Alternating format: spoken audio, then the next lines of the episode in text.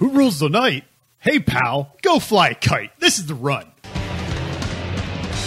It is the run. This is the run. It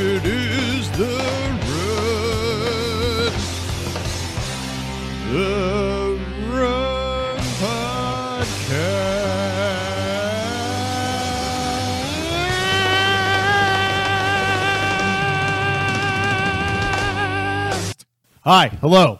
How yins doing?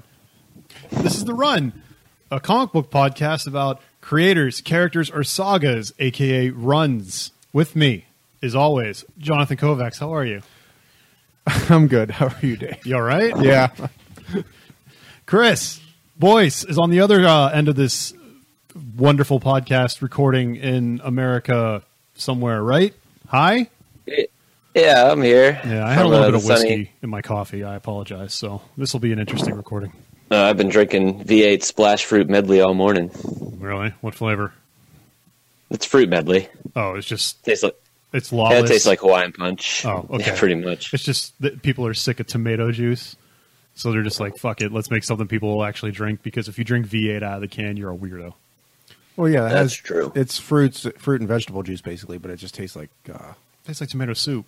No, no, no. I'm saying soup. the one he, Oh, he's drinking. oh. Yeah, regular V8's disgusting. I hate Yeah. tomato. Yeah, we Yeah. watch us alienate everyone that listens. But, to, uh, I drink V8. But no, that V8 fruits they came out with that a while ago. It's not bad. It's just really high in sugar for Yeah. diabetics like me. How you doing, guys? It's it's been a couple weeks. Broken Bat has happened. Batman's been broken. No more Batman. The end. He's broken. Bat. Broken Bat. I shouldn't have had that much whiskey, huh? I'm getting a little jittery here. Uh, Chris, before we get started, you said that you went somewhere. Yeah, last night, uh, me and uh, the lady and some friends went to Humpfest. Um, if you don't know what Humpfest is, it is a amateur porno film festival that was created by Dan Savage. Uh, might, if you ever live, listen to the uh, or read his articles, Savage Love also has a podcast. Um, He's very yeah, it's pretty cool.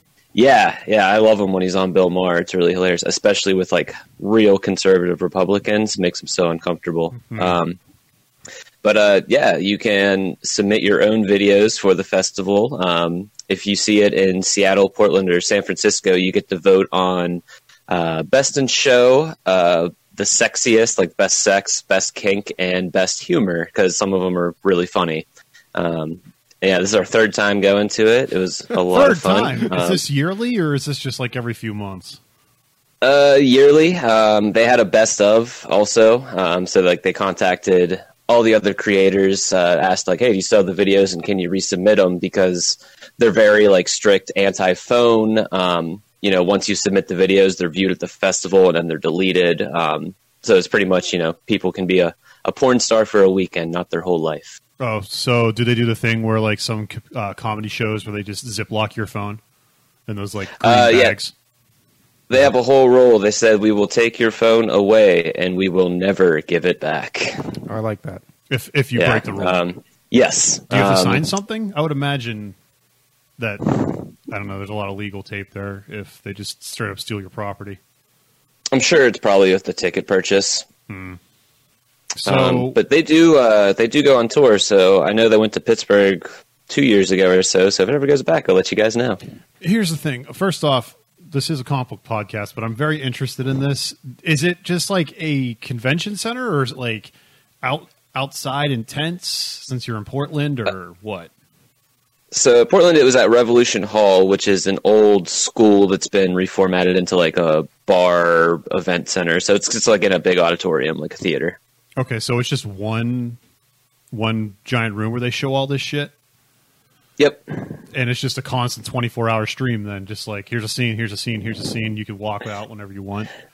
Like, No, they're only like uh, three to five minutes long, and there was like 18 of them. and you just sit in an auditorium with a bunch of other people and watch porn. Yeah, everybody lights cheers and laughs, and no, that's dimmed. Okay, so Um, that's my I'm- fear. If I was to go to one of these things, it's just some guy just fucking batching off right next to me No, or a couple things it's- away. it's not some shady porno theater bullshit. It's actually like a, a nice event where a lot of respectable people actually go. Respectable. I can get that. I Yes. can get behind that. Okay. Uh, uh, so, which one did you vote for? Uh, there was this one called Trough Guy, um, and it was a Wait, musical. wait, wait. Time out. Time out. Oh, you said it was a musical. I was going to say trough like- guy. Was this guy fucking someone in a pee trough at a stadium or something like that? So it was like this gay guy in a bathroom, and he kept like coming up to people as they're peeing in the trough, trying to get them to pee on him. But he would be like singing about it, like as a musical. It was really funny. Were you actually seeing people pee on? We've alienated everyone that's still listening to it at this point. Were you actually seeing people peeing, or was it just like like a behind the back view? Uh, something like that? like straight on. Yeah, right at the yeah, like two other people come in, they turn him down, then the one guy's finally like, "Do you want me to pee on you?" And he's just like smiles, and it just ends with him being peed on, Like on his leg or in his face. right in the face. Wow. All right. That's that's that's. I mean, that's. I guess that's pretty progressive. Um, but yeah, I don't know if I want to watch porn with a bunch of other people. You say there's no one batching off, but you know someone's in there. Like, there has to be at least one guy in there, like moving his thighs rapidly, or like he has one of those uh, remote control vibrator things that he just turns on, and you know it's low key. But well, Humpfest, get you some. Uh, Jonathan, how about you? Uh, anything new with you and exciting before you start? Uh, I've just been living or working in the uh, butthole of a random state, not near, not ours. I'm not going to alienate more of our listeners, but just in the middle of nowhere, Batching off in the butthole in the middle of the state. Yeah, basically, just working in the middle of nowhere uh, on a gas compressor site. All I can say is, we think that Pittsburgh can be bad, man. You get outside and some of these other rural places. oh, I lived in rural Virginia. It's ass. Oh, I can. Oh, it's it's Especially when amazing that you're going down the road and here's nice house, nice house, broken down, Yeah. ratty trailer, Yeah. nice house, falling apart trailer, nice house, nice house, and Yeah, uh, it's, something else. It's crazy. but yeah. Uh, working six tens and it's exhausting. Yeah. I'm not interesting at all, so we're going to get on with this. so, Who Rules the Night is the follow up to Broken Bat. It's the part 1.2, maybe I would guess you call this. It's still under the Knightfall banner before it becomes KnightQuest. Uh, before John Paul really takes over, the aftermath of you know Batman getting his back broken and John Paul filling in, it collects the issues of Batman 498 to 500, Detective Comics 664 to 666, Hail Satan, uh, Showcase 93, issues 7 and 8, and Batman Shadow of the Bat 16 and through 18. Writers altogether Chuck Dixon, Doug Moench, and Alan Grant. Artists Graham Nolan, Klaus Janson, Jim Aparo, Bret Blevins, and Mike Manley. So, fun fact remember when we talked about Joe Quesada and we're like, what happened to him? Yes. and he created Azrael, and then he did a cover for Batman 500. Well, I did some information, or I, Research. well, I did some research on Quesada, and apparently he got fired or blackballed from DC. Really? Yeah, um, it was during the Marvel Knights. There was the 20th anniversary of the Marvel Knights, and he was doing a long form interview, and he let slip, or not let slip, but he let out how he got his first work at Marvel, or his first constant gig with X Factor. And at the time, he was also, I don't know if he was friends, but he was in contact with Gareb Shamus, who was the editor of Wizard magazine at the time. Yeah. And you mentioned before how you saw the picture of Azrael Batman for the first time on Wizard, right? Quesada did some rough sketches, and it kind of got out there. And Gareb Shamus was like, "Hey, man, why don't you do a cover for us?" He's like, "It's cool, it's cool," and it wasn't cool. he basically lied to Quesada, and by the time it was about to go to print, DC begged them to darken the image so oh, they didn't on Wiz- reveal for it. Wizard. Yeah. Oh, okay. So the if you look up the Azrael Batman, I think it's like Wizard 28 or 34, somewhere around there, you'll see Armor Batman, but it's really dark. Okay. And the reason for that is because Wizard basically lied, but it was going to go to print, and they just kind of cut a deal with DC. But after that, all the he said all the work dried up for him after that. Oh, that's a lot of crap. Yeah, they didn't actually say he was fired, but they're just like, yeah, we don't have work for you because you know you kind of let the cat out of the bag a little early. Which is funny because wh- what issue? Uh, what is this? Batman 500 was if the last thing he did for them. Yeah, and I didn't realize that was his. I always remember that cover uh, because it has like the gatefold thing, but I didn't realize he drew it until I Yeah. looked at it in these trades, and it says, "Oh, Joe Quesada." I'm like, why did he not draw this whole run? Yeah, that's his why. Azrael Batman looks fantastic. Yeah. Because it, yeah, it's insane. Because he created Azrael, you think he would have a shot at that after you know he became Batman. He would come back later for one one shot of Azrael and Ash If you remember his own creator-owned Oh character, my god, Ash the Yeah, I know firefighter. yeah, I know. But yeah, that was his last DC work ever, which was like I think in 1997 after his blacklisting. DC, DC is the worst. They are just I can't really blame them. I mean, if if I mean this is pre-internet and you've got your secret out there still. yeah. But the Of course, it's question kind of is, Gareb Shamus's fault as well. If uh, if what Yeah, I mean, is like, because that's a little- lied. But you would think you'd go to your superiors and be like, "Hey, man, he said this. Is this okay?" well, I imagine he told them that, and they still basically said, uh, "Sucks to be you." Well, I mean, later. before he even went through with the art, I would get, I would get, if a cab, I work for a cab company and I fix the cabs. If Yeah, a cab I- I- driver I came know and what you're says, "No, man, just put this radio in for me. That's fine." Yeah, I know what you're saying. Yeah, Yeah. you still go to your bosses and say, "Hey, just he asked me to do this for him." right. What's Or put a this on put the turbocharger in this V8. Yeah. Yeah. Um, I don't know. That's that's interesting, but it, I still think it's a poor choice because compared to the artists that Marvel had, well, I don't know. That's an interesting debate as to. I, I consider Batman to be one of the better titles, but I don't know if Batman was one of the better selling titles at DC at the time because. Again, oh, these were at the top. All yeah, you look at like I'm top. just you can. I feel like this time in Marvel, they again they had all the image guys, and DC has nobody that compares to that. no, the image guys were gone.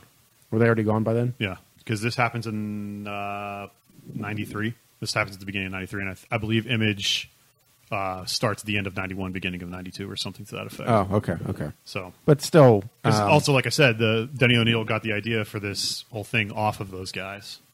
yeah, okay.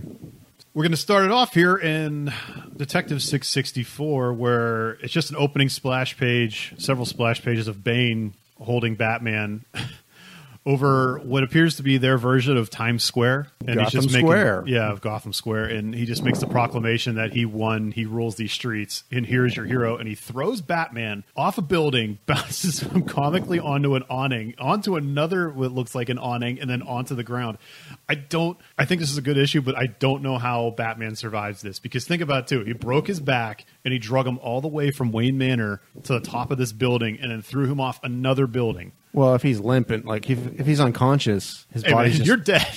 I know it's a comic book, but you're fucking you're fucking dead. If I throw if I break your back and throw you off the roof, you should not survive.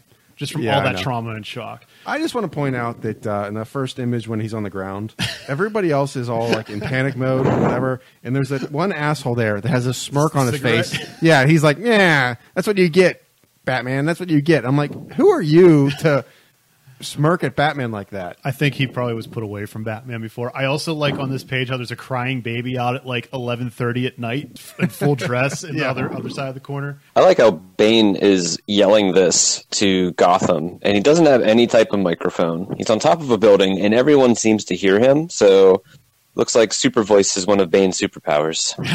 Well, his his text bubbles are super huge, so maybe he's just screaming at the top of his lungs, and a handful of people can hear him. yeah, Bane throws him off, and he runs away, and the cops run over to him. It's really reminiscent of Death of Superman at this point, where he's just bleeding out on the ground, and we get Robin and Alfred, who knew exactly where he was going to be, but I mean, I guess they were chasing after Bane because Alfred came to and went to get Robin last issue where he broke his back and they just straight up kidnap him, and the cops are cool with this. And Well, they're dressed as the uh, paramedics, so they, they don't think anything is wrong with it. yeah, but you would think Which there'd be begs some- the question: Where the fuck did they get an ambulance at?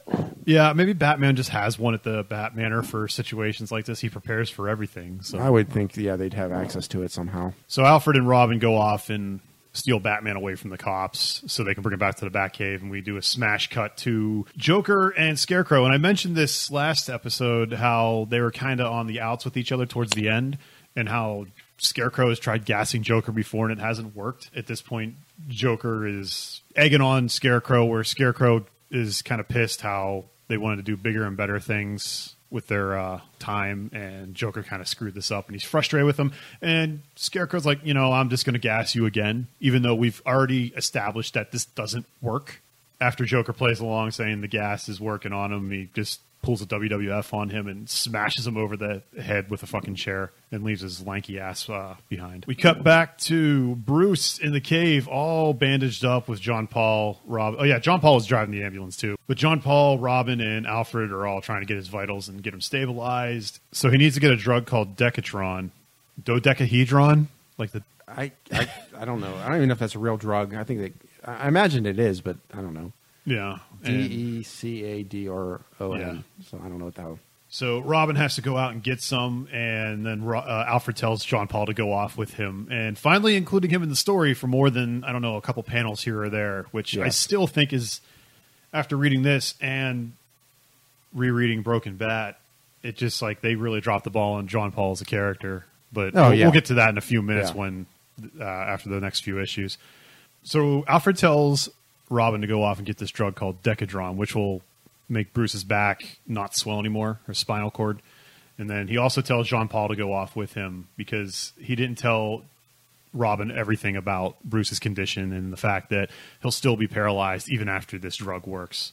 And so they go off together, and Robin also says that there'll always be a Batman no matter what. Kind of just alludes to, you know, what we already know already is Jean Paul becoming Batman. And we get Jim Gordon putting on the bat signal for. Yeah, we have Gordon shooting off the bat signal into the air with his He's wife just- checking up on him. a- he's just looking for a sign that Batman's okay. That's what it is. Yeah, because he's he's thinking that he's dead and no one knows where he's at. They've also said that yeah, he hasn't showed up at any of the hospitals. Just like, oh, fuck. And then we get what I alluded to last issue is one of the biggest what the fuck moments, but also one of my favorite moments is the ventriloquist with Scarface and Socko are arguing over about them getting along, and we also get a junkie just creep in on them to help set up the narrative, I suppose, in this rundown old apartment building Yeah. and he has yeah he has Socko and Scarface arguing to each other about how we don't need each other, how we don't need you, and I don't need you, and uh, the ventriloquist is trying to get them to calm down, and Scarface with an Uzi and Socko with a revolver just start shooting at each other, and the the junkie runs away, and we just see the ventriloquist bleeding out on the ground, which. I think is pretty funny. I don't know about you guys. I think it's hilarious that his hands basically they shot he shot his he own sh- hands. Yeah, he shot at each. He shot at himself from each other. Uh, but yeah, that was. I did not expect this. I did not remember this. I know the ventriloquist survives and dies again, and then somehow comes back later. But yeah, this was a out of left field resolution tie for him. Well, I don't think he's dead. I think he's just. No, no. Well, At the time, I thought he was dead. Oh, okay. Because I mean, he's he's he's laying there bleeding out pretty good. Chris, what about you? This is the this is the last time that we see him, I believe, uh, at least for this entire episode. So it just ends with him bleeding out in the apartment, and yeah, I loved it because I loved the whole build up to it, and just all of a sudden it's like, eh, he's dead. Yeah, yeah. No they- resolution. it's like the, the the D plot of this was him getting back together and dying because I haven't read the Crusade yet. Like we mentioned before, we know he's still alive in other books later down the line. But yeah, th- it was a, it was a nice twist to the normal bad guy doing his own thing, getting back Yeah. together because you would expect him to get rid of Socko and become Scarface again. So Robin jumps over to the commissioner after failing to have Batman show up with his little bat signal in his office and they basically say, "Hey, I need this drug. I need you, the cops, to pick it up, and then just tell the cops to go to a spot out in the dock somewhere, and we'll pick it up." They grab the drug from the cops. They go back to the back Batcave, and they inject Bruce in there, and we end with a splash panel there of Alfred saying the hardest part is just waiting. Kind of a dull end, so to speak. I prefer if it ends with Scarface shooting himself or the ventriloquist shooting himself, but Yeah. Other than that, this was just a. start off strong, and then it was Feeling- just yeah. yeah, stumbling all Uh, over. I mean, the best part of this one, actually, I think this is one of the best covers um, with Bane holding Batman up by his cape. The amount of muscles that Bane has on his ribs is just ridiculous. That yeah, that's just Looks a like he has scales. Yeah, that's a Kelly Jones staple though, where you have twelve thousand rib muscles. Yeah, yeah. But I just like I, I just like the fact that the the position where Bane's like Batman's basically you know unconscious. He's being held up by his cape, and Bane's just basically ready to like I guess punch him in the face. Yeah, and he also like and the fact that this is this image is redone Yeah. multiple times is what I really like about it. yeah, he kind of swipes that image because he does another one kind of similar to the Catwoman, and then later it's Azrael doing it to Bane. Yeah, and then there's actually another one where Azrael's doing it to Robin too. So Oh, is that later? yeah, it's even further yeah, down the in line. Crusade. I personally think this next cover for the next issue, Showcase '93, might be my favorite one out of these bunches Because I'm going to punch you right now. if you that's know a that. Bill Sienkiewicz cover. I think that one's great. I think Bill Sienkiewicz is the man. Nothing about these two next two issues. No, no, no, no, no. The, the cover. There's the best thing about the next two issues of it. Why don't you explain why these two issues? And I agree with you. This might be the worst part of the entire story. Okay, so for those of you who don't know, uh, Dave and I have been discussing the timeline. Because what's the actual timeline for Knightfall? You said it's actually a couple weeks. Yeah, they said it was over the course of a couple weeks, which See- I would think is two. I feel like, in my opinion, when I read it, Uh, yeah. I didn't get that impression at all. I thought it was actually over a period of like Maybe even a week. Yeah. And so the showcase is Robin complaining about Batman not trusting him, blah blah blah blah blah. It's Yeah, really because that- boring, blah, blah blah blah blah. Yeah, But the broken a- bat, he was constantly being told to go away. Yes, and And then we cut to He bat- basically says yeah. he should have been helping him from against Two Face from the very start, Yeah. and make so that yeah. So it says three weeks earlier. Yeah. So to me, I never thought that that was the whole Knightfall timeline. I thought this story occurred two Before weeks before Knightfall. Yeah. yeah. Out of you know because the stuff you know again we don't see everything that happens. That's why they have all these map in books. But I thought this stuff happened before then, and this was the start of why for whatever reason, Batman didn't trust Robin, which doesn't make any sense to me because he does make the right call in the end of the run or the, the end of the issue. But you said you did the research, and this is actually the first Yes. This is the first guy, guy they, they, took down. Yeah, Yeah. Which again, we- we we just discussed this. I feel like now in modern current writing, when you do something like this, this type of story, Crossover event. Yes. Uh, the timeline is better established, so you would know how long it's happened. Yeah. Plus, it'd probably be twice as long as it is, twice as long today than it was then. Yeah. But they just did a very poor job telling you the timeline, and it wasn't frustrating. Yeah. It was just Well- it's interesting. I should Yeah, say. if you think about it too, I mean, with the internet and Google Docs and all different types of ter- types of tables you can make, everyone could access it to be like, here's we're all on the same page here. Instead of back then, it was probably a game of telephone where you had to call up the writers or get them together and say, hey, we got to do this, this, and this, and there was nothing they could quickly fact check unless they had it written down. Then even then, they could interpret something along where. I would imagine that people that do crossover events nowadays, they have like one giant doc that they they can all access to say, character X is doing this, character X is over here, yada yada yada. Whereas this one, they'll have someone like Two Face, an iconic Batman villain that sucks ass, fall through the cracks, and then they're like, oh, maybe we should. I think that they probably just shoved him in here because they realized how kind of dry the story is, and they needed some bigger tier villain to pad out the. Yeah, I don't know. They, they they missed on a couple villains that they could have used, in my opinion. Yeah, the only good the only good Two Face story that I remember reading really has been Long Halloween and Dark Victory. What about you, Chris? What do you feel about Two Face in general? Uh, yeah, Dark Victory, Long Halloween, and The Dark Knight is like, and probably the cartoon Yeah, is the like animated really the only good depictions of Two Face. Yeah, because every time you read a Two Face story, it feels like deja vu. Hasn't this been done? Have I seen this in a different media format, be it a video game or the cartoon? the Yeah, movie? unfortunately, his whereas Batman's other rogues all have a shtick that works, his is just He's stuck with the duality thing. yeah, and then it just becomes it just gets overused. And they make logical, like illogical leaps with this. Like, Two Face is essentially getting his gang back together, and he takes over this one mob boss. Uh, he takes the place of a mob boss, and he throws his body into the rib cage of a dinosaur skeleton at a museum. And Batman's there to examine it, and he immediately figures it out because the he misnames a dinosaur, the Apatosaurus, or he calls it a brontosaurus, and the security guard says actually it's an apatosaurus because when they were found, they were buried next to each other and they got mixed up. So then Batman just goes, "Oh, two names, two heads, two faces. Obviously, it's Two Face." Like, I, I know you have to move the story along, but that's such a freaking logical leap for me that it just seems way too ridiculous for Two Face and over the top. Unless they just, unless Klaus Janson really wanted to draw some dinosaurs. The artwork is like the only real good thing about this book, um, if you ask me. Like Janson, like his, I don't know, just the way he draws everything, with the exception of Batman. Um, his Batman looks a little weird, but I think just looking at the artwork is better. Just not even reading it though. Yeah, he's really he's way. really bulky and dirty, but I don't know. Like the art's not bad. I agree with you on there. I really don't know what to say. like if you think of a Two Face story and think of like he's also he was a district attorney, so guess what? Batman goes on trial after he gets kidnapped from his gang. So it's Yeah, and I was wondering if this was like the first Two Face story after um, Infinite Crisis. uh, Crisis of Infinite Earths. Whatever. It- it- No, one's good and one's bad. they're all crap because DC screwed. up. That's a whole nother debate. We're not talking about Okay. that. Um, but I was just wondering if this was the first Two Face story after Crisis because No, he he's he's shown up since. okay because they- they make it make it to me it seems like he makes it that way because of the fact that Two Face puts Batman on trial for basically and they discuss this. He remembers that Batman and him had a deal when he was the district attorney. And Batman told him basically to stop. And again, this is done way better in Long Halloween.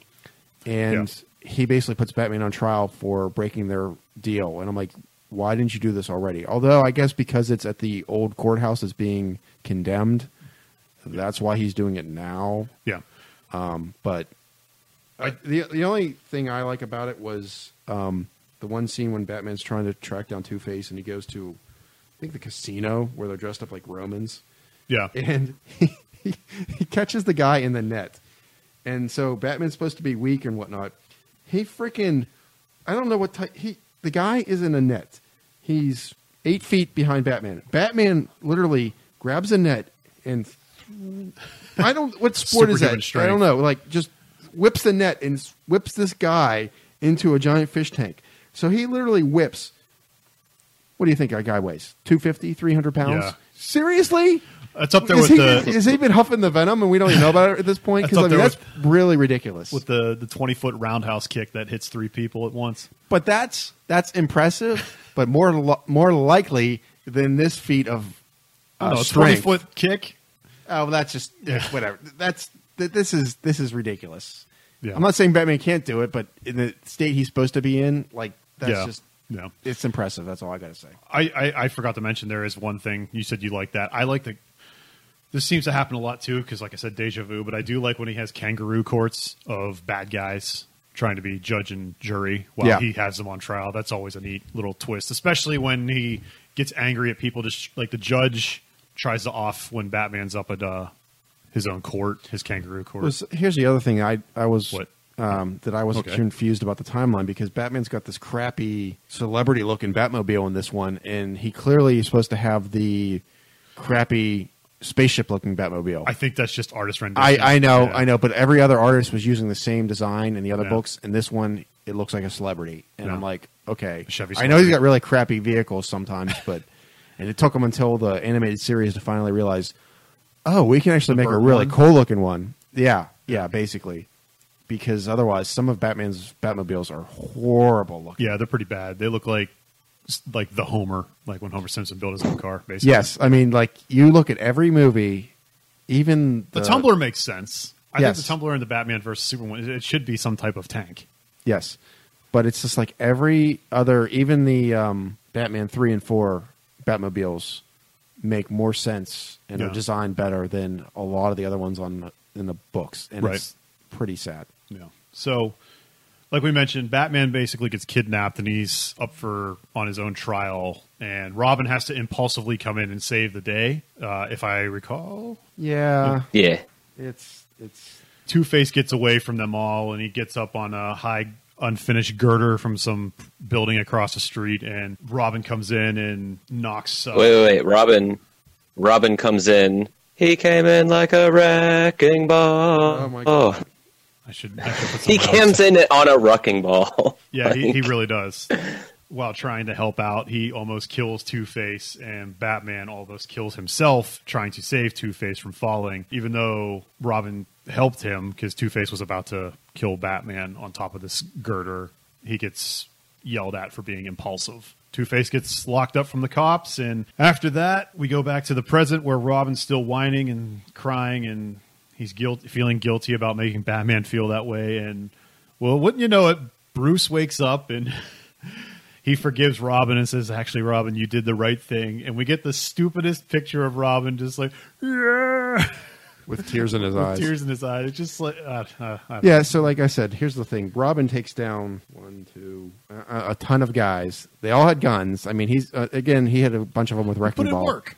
But and then Bird just bitch Bird slaps kicks him. Yeah, and that, that just annoys the hell out of me. Yeah. And again, the whole I don't understand what Batman was trying to do because first off, there's no type of construction girder that looks like that. That's just ridiculous. Where it's like a A giant rectangle. yes, that's Yeah. not a beam. That's not nothing. That's that's a slab of concrete, which they wouldn't do that with. That's just No, stupid. no. Batman's holding on to it. Two Face is stepping on his hand to get him to fall. And what was Batman like? Why didn't he just let go? Like I don't understand what he was trying to accomplish. He could have just grappled away. That's what I was exactly. like why didn't you just let go and then grapple away? Does he have his belt? Yes, he does. He, Yes. Yeah. So and so it was just a way for them to make Robin impulsive. Just Yeah, to- I know exactly. And basically, the, Yeah. if anything, he did the right thing by knocking Two Face out. Batman let go, grabbed them, and grappled away, and da da da da da. It's done. And it's just yeah, I realize that. And And we already established that Batman has no problem with manslaughter from the Venom episode, where he just let that doctor eat the drugs, knowing that he was going to OD on him. I don't know, maybe Harvey, his friend, and all that. But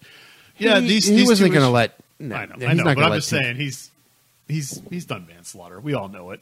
But yeah, this is these two issues was basically Robin reminiscing Two Face story that always happens, and then Batman waking up. I could have done without these. This is Robin reminiscing on a story from three weeks ago. Yeah, it was just filler. Like, there's like you're you're better off reading the Deathstroke and Peacemaker story that comes after these stories that are in there. Yeah, yeah. There's like two other, ba- and then Fire and Ice, who I like, but the story wasn't that great because it wasn't Justice League International. Chris, why don't you take us through the next couple? Or I'm sorry, what were you going to say? I would say there was two panels in the in the second part of this Two Face story that I really like, where Two Face is slapping Batman, and Batman's just like this is the facial expression is hilarious to me. Oh yeah, Um, yeah. Batman looks like he's getting the suck. And then, as you mentioned earlier, how Two Face's judge is just like, why don't we just kill him now? And Two Face shoots him. He doesn't just shoot Yeah. him; he shoots him to the fucking moon. Like, Oh yeah, he does. Yeah, he shoots him like fit, and it, the bullet like knocks him fifty feet away. Yeah, I do. I, I, I meant to say it earlier, but we got sidetracked. I, I do like that he has that weird honor system, kind of sort of, where he still wants the court to go out and kind of shoots his own judge for trying to break the rules. Well, yeah, it- yeah. I mean, that's the one thing. Even though Two Face is pretty not vanilla but standard, but the fact is that he sticks like if the, he flips the coin and it comes up good, I gotta let him live, and Yeah. he he he sticks by his psychosis, eh, which is interesting. But I think that would be better for Two Face if he lived by that coin instead of switching between I'm super evil and no, I'm still good on the inside. Like, let him be a bad guy that lives by that coin. That would be a better standard for him, I think. Well- the psychosis thing is just like, oh no, he should understand. Yeah, shit's changed with Batman, where we had a deal, but yeah, well, shit happened, but I'll flip this coin instead of falling into being crazy. Or Harvey's okay right now. We can trust Harvey Dent. He doesn't need the coin anymore. He's cured, and then all of a sudden, kind of like in Dark Knight Returns. yeah, yeah. Chris, did you have anything else to say about these two issues? Uh, no, that's all. Okay, why don't you take us through the next thing where Bruce has finally woken up and we're back in the Batman titles proper? So yeah, Bruce is waking up. This is Batman uh, 498. The cover is pretty cool of Bane ripping apart the cow, but Catwoman just looks fucking weird. Yeah, I don't know. Yeah, She has like a pushed in face. We Like, talk about how much know. we like uh, Kelley's covers, but one thing I did notice is he's not good at drawing faces. Some some he's better at than others. His Catwoman for some reason doesn't look good at all. Yeah, and there's a of his- picture. There's one cover we'll talk about later where I did not know who the character was for maybe I don't know a couple minutes before I fucking realized I'm an idiot. Oh yeah, I know which one you're talking Yeah. about because I that took me a long time to actually realize that, and that's But like one of my we'll- we'll second cover or second favorite covers. So Chris, go ahead. So yeah, it starts with Batman waking up and he's kind of like conceded defeat to Bane. It switches over to Bane walking into the head mob boss or whoever's office, you know, just getting a death grip on the uh the Gotham underworld. Basically, he's straight up them all. Yeah, Yeah, he gets Bird to empty a clip into the mob boss, like right there, Yeah. and they just all go on a killing spree. And again, uh, Trogg with his trusty uh, missile launcher again. Yeah, that's is why I wanted you to take it because of surface missile launchers. Just those damn missiles. But I mean, it's is points for continuity. I mean, they raided an armory. Why not, you know, use a bunch of guns? Yeah, and then we go back to the Batcave. Bat, uh, Batman and his groggy word bubble is destroyed me. yeah, like, yeah, it was kind of a weird thing to cut back to, but yeah, he's he's basically still reminiscing about how he's done for. I like, yeah, and I like how they're a bunch of. Apparently, the elevator doesn't exist in the Batcave because they pull him up on the bed up the steps, and I'm like, that is the most. He's like, he's like ready to fall off, and I'm like, man, you guys are you suck at uh, taking care of people. I mean, Yeah, it's like where they're is trying the to get elevator? A, they're trying to get like a really big uh, sh- uh, couch up a narrow flight of stairs. But a couch that has somebody on it. Yeah, I mean, it's not like you're just. It's, sleeping on it's a. There's there's carrying a couch up a narrow set of stairs and really awkwardly, and then there's carrying a couch with this person Yeah, on it saying. that's in critical condition. Yeah, I mean, imagine like doing moving a couch normally, but then put someone in critical condition on this couch, trying to get it up the stairs with your stupid friends who just want pizza and beer. But uh, I'm Um, sorry, Chris. Go ahead. yeah. So they so they pull him with his broken spine and everything up these stairs through the clock doorway. Um, Yeah, how the fuck does I that believe. fit? that that Yeah. is pretty weird, whatever. Uh, then page nine, I really liked because it's um, well, Robin and Alfred decide, you know, we got to make this cover story for Bruce. He crashed his car. Um, we got to get Doctor uh, Kinsolving to help him out. Page nine, it shows Bane and his goons beating the shit out of guys with like baseball bats, and then the next panel over is Robin and Alfred beating up the car. Yeah. the car's messed up, and then it shows the car's messed up from Bane like shooting them all, like just like the really duality of what they're doing is like really cool. Yeah, on that page, what is Bane hitting? It looks like he's just Uh, pounding on a car or something. oh, that's a guy's head. Uh, Oh, that's a guy's. Head. It's a guy's head. Yeah, you see- and the uh, that's his, the that's like- onomatopoeia is comp. yeah. Okay, because it looks he like he's basically just- he basically punched that guy's head back into his shoulders, and he's like, oh, okay. That looks like he's hitting a car. "That's because the guy's dead." Yeah, he, he totally Koopa Troopa this guy to death. All right, uh, it makes sense now. All right, I'm, s- go ahead, Chris. Um, so yeah, Alfred goes to Doctor Kinsolving. Um, you know, they show the wheelchair because like he's probably not gonna walk. Oh no! Catwoman ends up breaking into Bane's place, and then she's greeted by the best henchman of all time, Trogg Zombie and Bird. A plus henchman. Well, Bird is anyways, not Yeah. sarcastically, but the other two are just fucking useless. Kinsolving goes over the X-rays with Bruce. There's a fulcrum type stress fracture in his back. And I'm not a doctor, but that certainly can't be good. But she realizes it's bullshit that that wouldn't be caused from a car accident. Yeah. And um, is it this issue where they're like, we need to tell her what's real, like that I need to tell her on Batman? Yeah, don't know if later in the to- issue, they're like, she's going to catch on pretty quick because we're not doctors. Yeah. Um, Bruce is like, you know, there's got to be a Batman, and he's like, make it John Paul. And even Robin's like, uh, shouldn't it be Nightwing? And he's just like, nah, he's his own man. Make it John Paul. yeah, that was that. I feel I'm getting huffy about this when I really shouldn't. this was one of the biggest problems I had because we I've already mentioned to death that Jean Paul was barely in Broken Bat and even the prelude to a degree. He was only in a couple issues, and Batman Bruce Wayne, who's supposed to be super freaking smart when it comes to this stuff, is just like, just let the rookie do it.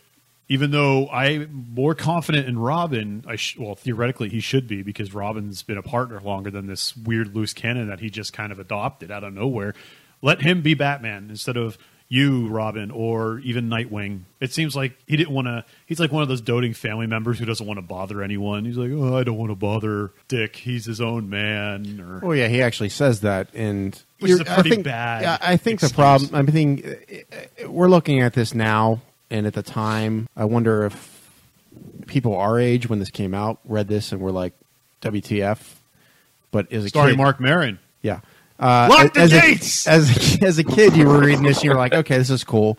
It, you know, again, it's just that's just the story progression they were doing, and, and again, going towards the Yeah. extreme characters that don't work. Yeah, I- um, I just like the fact that he's like, okay, here's the ba- here's the mantle, but you can't go after Bane. What? What's the point? Yeah, I, You you gave me that you, I'm Batman, but don't touch Bane. Well, if Bane murked him, he does. John Paul doesn't stand a chance. Well, yeah, that's what I'm saying. But what's the point of having Batman then if he can't go after Bane? I mean, because because it still needs a symbol, or else people are going to start ransacking the city left and right. yeah, but if he weren't to go after him, Bane would just come after Jean. Like you think Bane wouldn't come after Jean Paul Batman? G, I don't you know. know, Jean just came after and beat up like street thugs, and you know is apparently qualified to take on the rest of his rogues, but not Bane. Yeah. Bane would just eventually search him out. So I don't know. It's just I think if they had Jean Paul in a little bit more, like I said, and they maybe had Nightwing show up for a few issues, but he broke his arm and he can't be Batman or something similar where it's not like crippling like Bruce, but to the point where he couldn't become Batman because later on even Nightwing shows up and he's like, "That was stupid." Yeah. like, I would have totally. okay, Chris. Anyway, you were uh, saying Uh, no, I mean that's that's pretty much the issue right there. Uh, you know, John Paul gets the bat suit. They finally show up to the bat signal. That's pretty much the end of it. He's just like John Paul's Batman. Oh, you we missed the Catwoman thing where Catwoman's kind of coerced into working for Bane. Oh, right, yes. Uh, shades of uh, Dark Knight Rises with Bane and Catwoman working together, and um, she has a chain smoking friend with her, Um, Leopold. Leopold. Leopold. Yeah, Bane's like, "You work for me," and she's like, "Nah, I work with you though." Yeah, she kind of stands up to him in her own little way. But yeah, you said after that uh, they meet with Gordon. Azrael, AzBats, Asriel meets with uh, Jim Gordon, and he's like, "Yeah, I got better." Bruce is like, "I have to tell Doctor Kinsolving everything." Yeah, that was the end. Of the yeah, issue. that's when they decide to tell Doctor Kinsolving about that. Then we go on to uh, Detective Comics 665, and this is probably my favorite cover of Yeah, that's Batman sadistic just Batman. beating someone with an ugly stick. yeah, it's it's Batman. It's Azrael Batman in the costume, just hunt over top of someone with a a nail, a, a board with nails in it. Just he's already hit him multiple times. Yeah. And he it's looks pretty really vicious, yeah. it. and Robin in the background. looks like Frankenstein. Yeah, yeah. Robin being a little bitch. This issue opens up with Batman and Robin beating up some muggers. Um, a lot of hammers. Hammers seem to also be a uh, a favorite of uh, Gotham villains. They're Well- fucking cartoon hammers now that I'm looking at. It's a They're stick with hammers. con- They're not. Yeah, I mean they're sledgehammer-ish, but they just look like blocks of concrete with well, sticks. I just like in the with the second panel, the one guy swings at Robin, misses him. Oh my says- God. Says dupe, and then he basically kills his buddy by hitting him in the head. And He's like, oop, and I'm like, wow, way to kill your friend there. Way to kill him I because he's kinda- dead. Wow, I kind of glazed over that because like I saw him strike, but I didn't really put it together that yeah, th- he totally just swung as hard as he could and hit his buddy in the face with a fucking sledgehammer, and he does say dupe. and the response to the Dupe. guy getting hit is oog.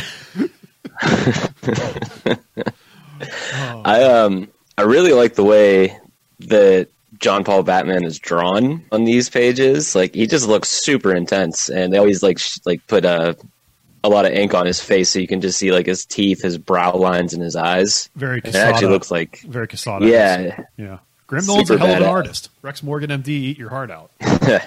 Yeah, he's very so animated. yeah, and he's about to crush a dude with the hammer, and Robin's just like, "Hey, you know, you're kind of you're Batman. You can't do that." And they're butting heads over for John Paul's style. Um, then we go back to Wayne Manor. Uh, Bruce still looking fresh in his pink uh, bathrobe. Yes. I don't know what is up with pink bathrobes, but I, like Bane's wearing one later too. Yeah, he Um, loves that. Wait, you got a pink bathrobe too, Jonathan? Heck yeah. Shit, now I need to get one. Alfred is passed out in a chair with a book in his lap, and Batman thinks this is the first decent sleep he's had in days. It's just like he's sitting in a couch, probably uncomfortable as hell, but eh, whatever. I get it. Yeah, the Um, book is the way things should be. I don't know if that's a wink and a nod or just. We all know there's a porno Yeah. behind that book. He's just hiding it there, having a wank. He caught by Batman, so he's pretending to sleep. So we see uh, we see Kinsolving talking to Jack Drake. He's also dad, in a yeah. wheelchair. Yes, uh, Tim Drake's Robin's dad. And then a old lady walks in, uh, Mrs. McIlvain- McIlvaney. That's his, Um, his caretaker. Yes, 'Cause they, all, and they also live we on see. Wayne Manor. Yeah, they live in the guest house. Yeah. Um, and we see Bruce patrolling the grounds, but there's a bunch of dudes with guns around corners and stuff. Yeah. We're just like, you know, he's like, what the fuck's going on here? Which later on, I love it because he confronts him in the wheelchair. Dude has a gun, but just straight up walks right to him. Bruce is able to fight him off. Yeah, well- it's just Well, they think in real life guy, so, ridiculousness.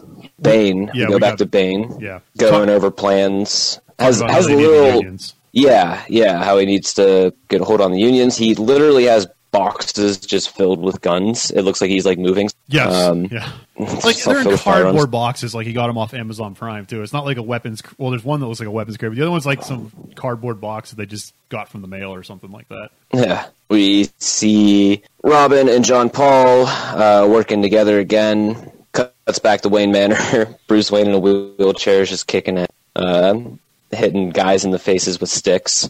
Yeah, these terrorists that are Uh. coming after apparently Kinsolving and Jack Drake for some reason. Yes. No, when Batman drops in on the crime bosses at the what is it like a stadium? Yeah. Ho, I think ho, it ho, is. ho, ho, ho, ho, ho.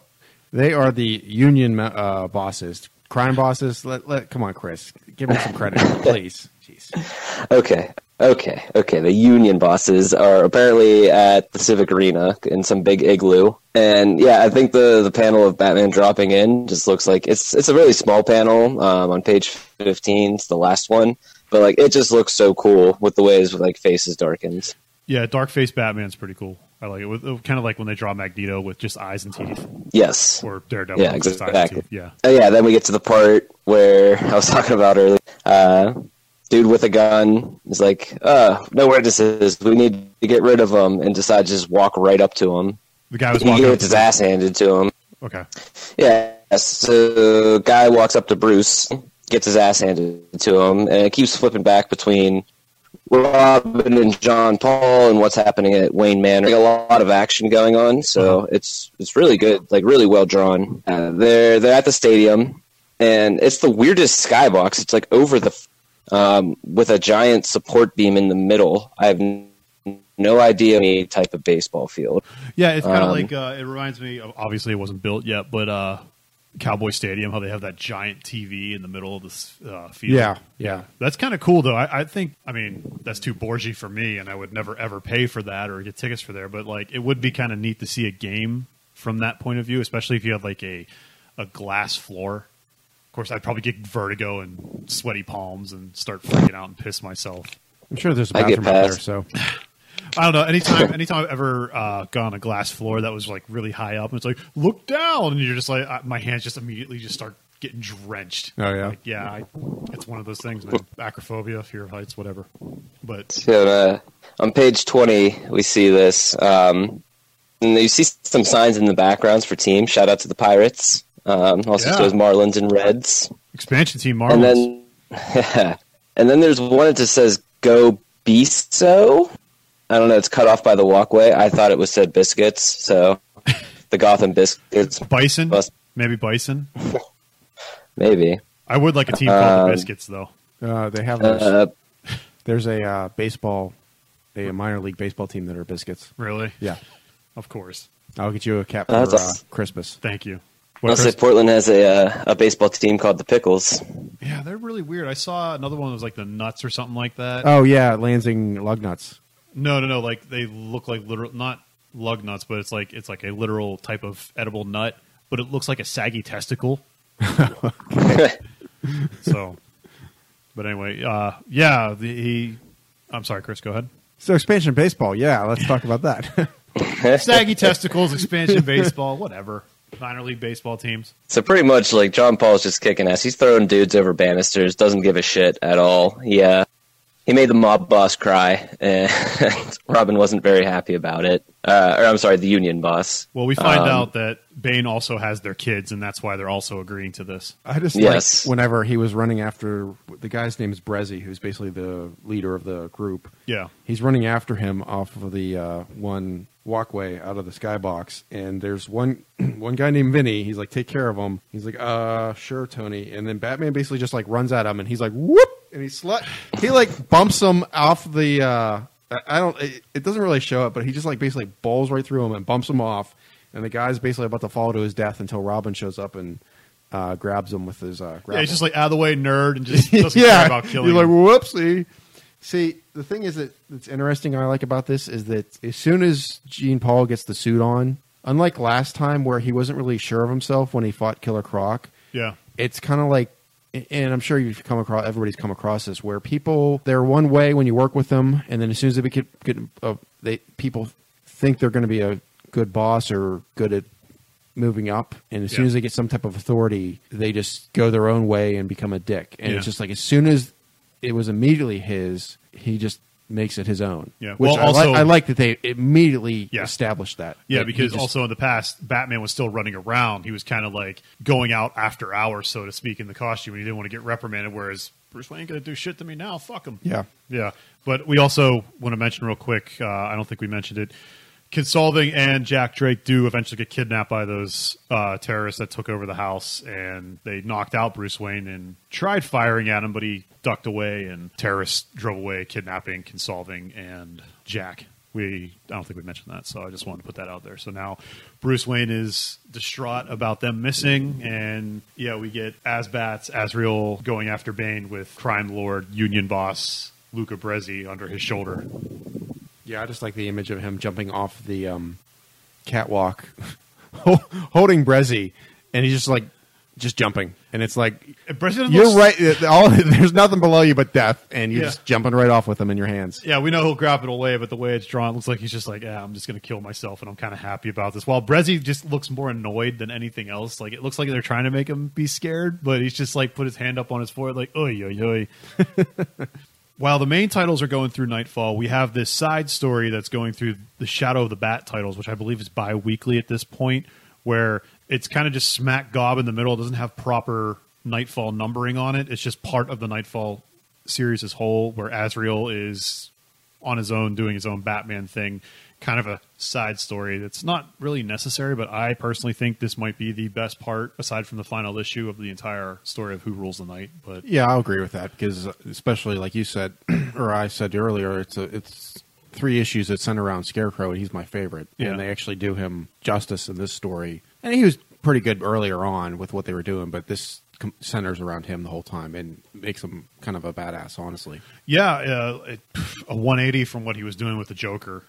Exactly. Yeah. So It um, makes me think that the Joker kind of sent him nuts or something to the effect after clattering him with that chair. Uh, I don't know if it's that. I think it's just that editing and just is it this writer? Who was this? This Uh, is Alan Grant. Alan Grant was just given more freedom with the character to do whatever he wanted to with him. Yeah, he wasn't really constrained by editorial to a degree because, like like we said, this is outside of the two main Bat titles, and you could kind of insert this anywhere you want. He's running around in the Batman costume, and before he gets his mecha gloves, I guess. Okay, so you want me to? T- I'll take this one. Yeah. Um, so this was in Shadow of the Bat, uh, 16, 17, and 18, and it's called The God of Fear.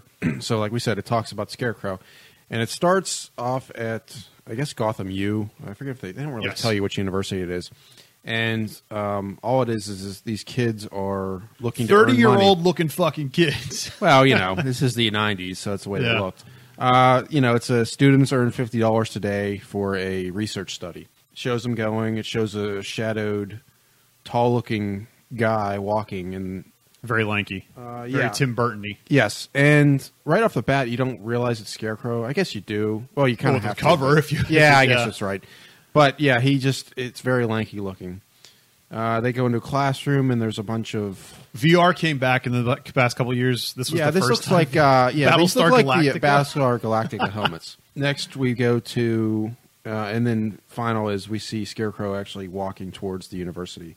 Uh, then it goes to Batman and Robin basically bickering because well, Bat not Batman, but Jean Paul and Robin bickering because for now. let- Let's let's just say for Batman for now on, we'll either say Batman or AzBats. We mean John Paul. We'll say Bruce Yeah. Wayne for if we actually all right. refer to Bruce. So Batman and Robin are bickering because uh, Jean Paul's out on a ledge. Meanwhile, he's at the mansion, and for some reason, I thought this was like a penthouse that they owned in the city, and it's just a mansion. And I'm like, I don't think anybody can see him. Telephoto lens, man. I guess so. paparazzi. But basically, Robin's like scolding him because he's like, the suit stays in the cave, nothing outside, nothing during the daylight, whatever.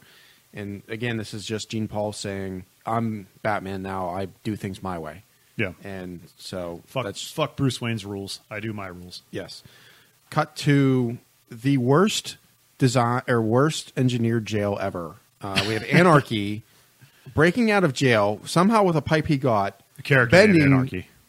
Yes, character Anarchy. Uh, bending the bars on his cell like they're pipe cleaners. Yeah, well, he blames bar. it on the Democrats. He's saying he's glad the Democrats won the elections that got him a job in the metal shop. So maybe that's how he got the bar, or maybe he refabbed That is a piece of three quarter rigid conduit that cannot bend steel bars on there because it has threads. That's a piece of electrical rigid conduit. Those are no. That that is the worst constructed jail ever. It's like you have some knowledge about that type Yeah, of stuff. jeez. It- that that I would just it, it it just makes me laugh because that's how they got him to escape, and it's just that bad. Uh, he runs. He runs. He get escapes. He runs to a lair. Two a couple guys are coming after him because basically right now He stashed Gotham- his gear. Yeah, Gotham's in chaos, and so these guys think he's an easy mark. Lo and behold, he's Anarchy. And for those of you who don't know who Anarchy is, you're not missing much. Uh, he's just the He's young an, what he's an anarchist. He's a left wing anarchist that doesn't like the, the system, the corporations, and stuff yeah, like that. and his also outfit is crime. he's in a giant. Although his suit is kind of cool, I do like his suit. But He's got uh, a long neck. well, that's he. Uh, that's not actually his head, right? I don't. I don't know. I I forget I'm how they did the authority on character, but yeah, but I think uh, the head thing is like raised up because he's supposed to be like way younger than he looks. Yeah, I, So he, I think like, it's actually part of his a taller. suit or something like. There's something that does, they did something with him. Where yeah. He's just a red cloak with a gold expressionless mask and then a weird red brim top hat with the anarchy logo on it. And he's got a staff that can shock people, So, which is exactly what he does to the uh, two thugs that tried to jump him. jump him. Yeah. So next we jump back to this college, and Professor Crane is now talking to the students, but he's calling himself Professor Rance, Yes. and he's just trying to basically get the kids to put the mask on. And the one kid in the front, out of so when they first saw the ad, of course these jocks basically picked on the the nerd of the group and said, "Oh, you're coming with us." Yeah. So the nerd's there staring at him, and he's like, I, I, I know this guy. And all of a sudden, he's like, Oh no, you're you're Jonathan Crane. You're the Scarecrow. You killed my father. And he, he immediately is like, There's another professor there that let Crane in, and she's like, Are you actually the Scarecrow? Oh no, first, I'm sorry, I'm sorry. Let me go back. So he he's recording this whole thing, and he basically then gasses the kid in front of everybody, including another teacher that let him into the class, like is working Yeah. with him in the classroom. He puts the helmets on everybody, and then the other teacher's like, "Are you really the scarecrow?" And he's like, mm, "Yes." And He didn't even try her. to it's also funny. Right before that, he's like, "Nothing to worry about. Uh, I always keep knockout gas on me for situations." Yes, like exactly. this." In this skull-shaped dispenser. Yeah, but those those VR helmets are to hypnotize people. It's his new version of fear gas, I guess. Yeah. So and then uh, so he ends up putting the uh, other teacher in a mask. Batman just being Batman. He's just yeah, he's mulling about Bane. How he's not going after him He's yet. just uh, swinging around the city. He finds two thugs that are trying to break into a car and basically beats them up. and he's talking about how much he loves just kicking the shit out of people. Next, so then we go into the nightmare of the one student. So we're in his VR experience, and then he's just like walking through a meadow with birds, and then it quickly turns into like a nightmare where the trees are attacking everything. His dad shows up, but then the scarecrow pops out of nowhere and basically just shoots his dad. Which is And- some pretty good art. Yeah, and we find out later that actually this was Scarecrow's first Victim. murder. Yeah. first victim. He basically killed his dad for a rare book of all things. Like his dad was a rare book dealer, Yeah, and Jonathan Crane was obsessed with books, and so he basically just killed him for this book. Cuts to Anarchy um, spying on.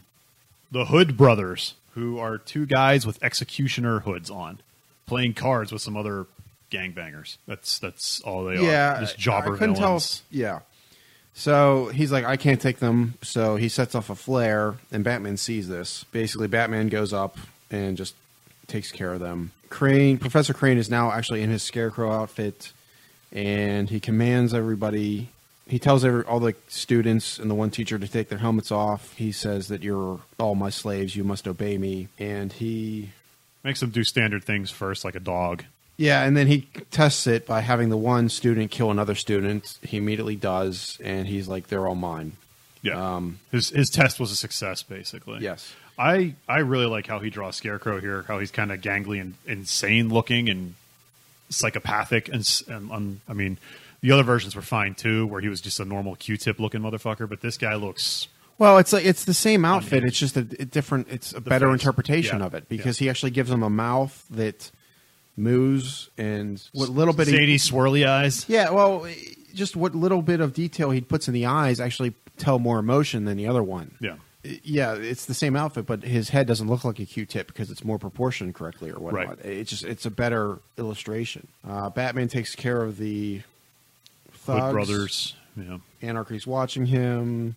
Anarchy also starts understanding that Batman's an enemy because these guys wouldn't exist without Batman, which has kind of been done before. Where it's like the only reason these guys exist is because Batman created these villains. I'm And not even- I mean, yeah. Spider Man's done that too. So Yeah, that's just, uh, so. This is just setting up Anarchy actually going after Batman instead. Yeah, he basically says Batman's my enemy, and I have to take him out.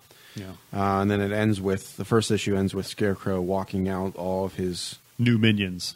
In, yeah, because Scarecrow actually they're all wearing Scarecrow outfits, and he hands them all a bunch of gas and uh, he's dispensers. And he's also now trying to become the god of fear. Like he's he's saying how there's different gods for everything, where it be thunder, Thor the god of thunder, Anubis the god of embalming, Abu the Sumerian god of vegetation. There's always one, but there's no god of fear, and that's what he wants to be. Which, fun fact, uh, the video game Arkham Knight is inspired by these three issues. Oh, really? I was gonna, I, I was going Yeah. to say that because it's basically the Have you played Arkham Knight? yes, Yeah, yeah. His his entire quest line is called God of Fear, and it basically is the same exact plot where he wants to gas the entire city. yes, yeah. So Uh, this was do you know, was it actually inspired by all this? Yeah, Do you know? this this this book helped inspire that uh, Oh, okay. Oh, story. cool. Well, also the Red Hood stuff. They mixed Well, them he says there's no god of. He says there's no god of fear, but like, I'm pretty sure there is a Greek god of fear. Isn't that Phobos? I have no idea. I mean, that's like what God it of is War. in. I mean, that's what it is in the comic books, anyways. Uh, Marvel comics. Yeah, but I mean, it very well I could be. know. So the next uh, next issue is Shadow of the Bat number seventeen. Scarecrow's walking all of his minions out. He keeps Harold with him, or does he? Yeah, he keeps Harold with him because Harold mentioned that he uh, killed his father, and he's interested in this, so he wants to know more about that. Exactly. He He's like, oh, he, he says offhandedly, like, oh, you said that you I killed your dad, huh? Well, stick with me. Let's let's talk. then it cuts to and he's basically sending all of his minions off into different sections of the city to Dispatch fear gas. well whatever the mission he gives them. Yeah, well, that's Um, what that's what it ends up being. Yeah, I did. Yeah, I was going to get to that. Okay, Okay. okay. Way to spoil it for everybody else that's uh, listening. It's going to be spoiled for them regardless. They're yeah, in a second. give him give him a little bit. Come on. So Batman's beating up some more thugs. Gets in the car, and there's a APB that they captured one of the minions, and they're wearing a scarecrow outfit. Uh, he goes No, to the. no. They it? find the body. They find the dead body with the scarecrow. Oh yeah, that's scene. right. I'm sorry. That's Yeah. right. And there's also a VHS tape addressed for Batman. And so the police, of course, put the tape in. They start to play it, and lo and behold, and this is some pretty ingenious engineering. Put magne- it was a magnesium-based booby trap. They plays the tape, and at the end of the tape, He Mission Impossible's it. yeah, and but it's way more impressive than Mission Impossible because it blows up a lot. This message will literally self destruct. Yes, and the- the message is basically telling everybody that he's going to become the god of fear. Beware of me. They also show him way more insane now, like more than whenever he was with Joker, because he's now just saying "Haru, hooray!" and other weird yells and screams. Like it's kind of out of character from the previous versions we've seen him in this uh, series, but I like it because if someone's messing around with this fear gas constantly, you would think that he'd be slowly driven insane just being around it all the time, kind of like working with paint or other types of Yeah, chemicals. yeah. Even if his mask would have a breather in it or something. Uh, next cuts to Anarchy beating up some bikers, which is kind of Well, they're called the So- anti-bats, and that they Well- would never existed if Batman wasn't around. so- yeah. I mean, I understand like the whole Anarchy thing, but again, go the blow up a bank. if you want to be anarchy, go blow up a bank. Yeah, like yeah. So okay, the the Anarchy part is just kind of at the end. Uh, it, there's a reason for it, but in the middle, it just it's just filler until Yeah. Batman gets to Scarecrow. So then when we cut to Scarecrow, because I believe Harold has inherited inherited his father's rare book collection. Yes. And Scarecrow only got one, but basically he found out he had them all. the best part about this thing, though, is that they're in this library or whatever, and there's a sign that says that points them in the right direction for it, books. contemporary this way, European, medieval, children's this way, and then ancient books. Yeah. Ancient book section is just like fucking what? Oh, and the roof garden. There you go, roof garden books. anyway, so Scarecrow is just in love with these rare books, which I, I never realized he before this. I didn't realize that was his passion was books, which is interesting. This could have just been something that Grant made up. Yeah. So and He's then rubbing his nipples all over. we just do a flashback of uh, Scarecrow at the university. His origin. besides terrorizing. What's that? His origin story. Yeah. Yeah, it's a quick origin story. Of, besides being terrorizing people, his love for books, because he, he literally is sitting in his apartment, and there's nothing but a light, a chair, and books all over the place. Like he's a book hoarder, and it's pretty impressive. You missed. You missed the best part where he says. He, they show him flashing to uh, his weird ways of teaching, saying, "Ladies and gentlemen, the psychology of a gun," and he's shooting a flower pot in front of all these students, like it's no oh big yeah, sorry. Which is funny because they actually every time there's a Scarecrow origin story, him using the gun to establish a Fear. reaction of fear is all the stories I've read. It's always the reason he gets canned from Gotham University. Oh, so that's that's a hard line continuity thing. He uses a gun. I believe so. Yeah, because there's another. I have another Batman Scarecrow one shot basically. Uh, Okay. That So the same. Okay, I Yeah, never knew that. I just knew he was a uses the professor gun. that used his gas, and that's it. no, and then it just shows that he killed Harold's father for the book. Working for some crime guy. That was his first job. Yeah. I kind of like Scarecrow using a gun because anytime I see him, it's usually "Uh, I'll sprinkle some dust on you and I'll run away. No, I, I kind of like Scarecrow's just like fuck it, I'm packing heat. I'll scare you, but I'll also shoot you in the face, bitch. Yeah, it's it's an interesting take on the character because I feel like I don't know. I, I'd have to read more, but I don't know how often he after this he's actually does that where he actually has Yeah, a gun. I, I, I never see him. Yeah. The only person I ever see use firearms is Joker and Two Face and Tweedledee and Tweedledum. yeah. As you look at me, So of course, after going after the ancient books, Scarecrow and Harold go up to the garden, roof garden, to watch as all the chaos starts. Basically, at this point, all of his minions have gone around the city and are spraying their fear gas into all the HVAC units in certain buildings to create spreading around mass Gotham, chaos. yeah, just to create the entire city be scared. basically, yeah, the uh, final sequence of Batman Begins when he gasses the whole city yeah, and first go to a restaurant and everybody freaks out. There is one guy. the waiter that gets caught on fire. No. Oh, That's what no, I was no. gonna say. Okay, so there's a waiter that gets caught on. He's making a flambe, and when the gas starts creeping in. Hold on, we gotta. It's a pretty funny panel. Yeah, the, it, the the chaos that ensues. I feel bad that I'm laughing at it, but it's it does a really good job of just being humorous because it first shows off or it first shows at a restaurant, and it starts where a waiter is flambeing the crepe Suzette. A guy freaks out because ants are covering him, and he bumps into the waiter. The waiter, of course, is still carrying a bottle of whatever he used to flambe. It breaks. He ca- and catches on fire, and he just freaks the hell out. He, you know, and falls out a window. as one does. Yeah. Yes, when they catch well, on fire. of course. And again, similar to last or the one previous issue, whenever they showcased, they did the same event but in different takes. Uh, we go to we jump to Anarchy following Scarecrow, and then it shows Batman jumping after the uh, poor waiter. You know, you have Batman saving the waiter and falling into a s- fountain as the as the panel shows. Yeah.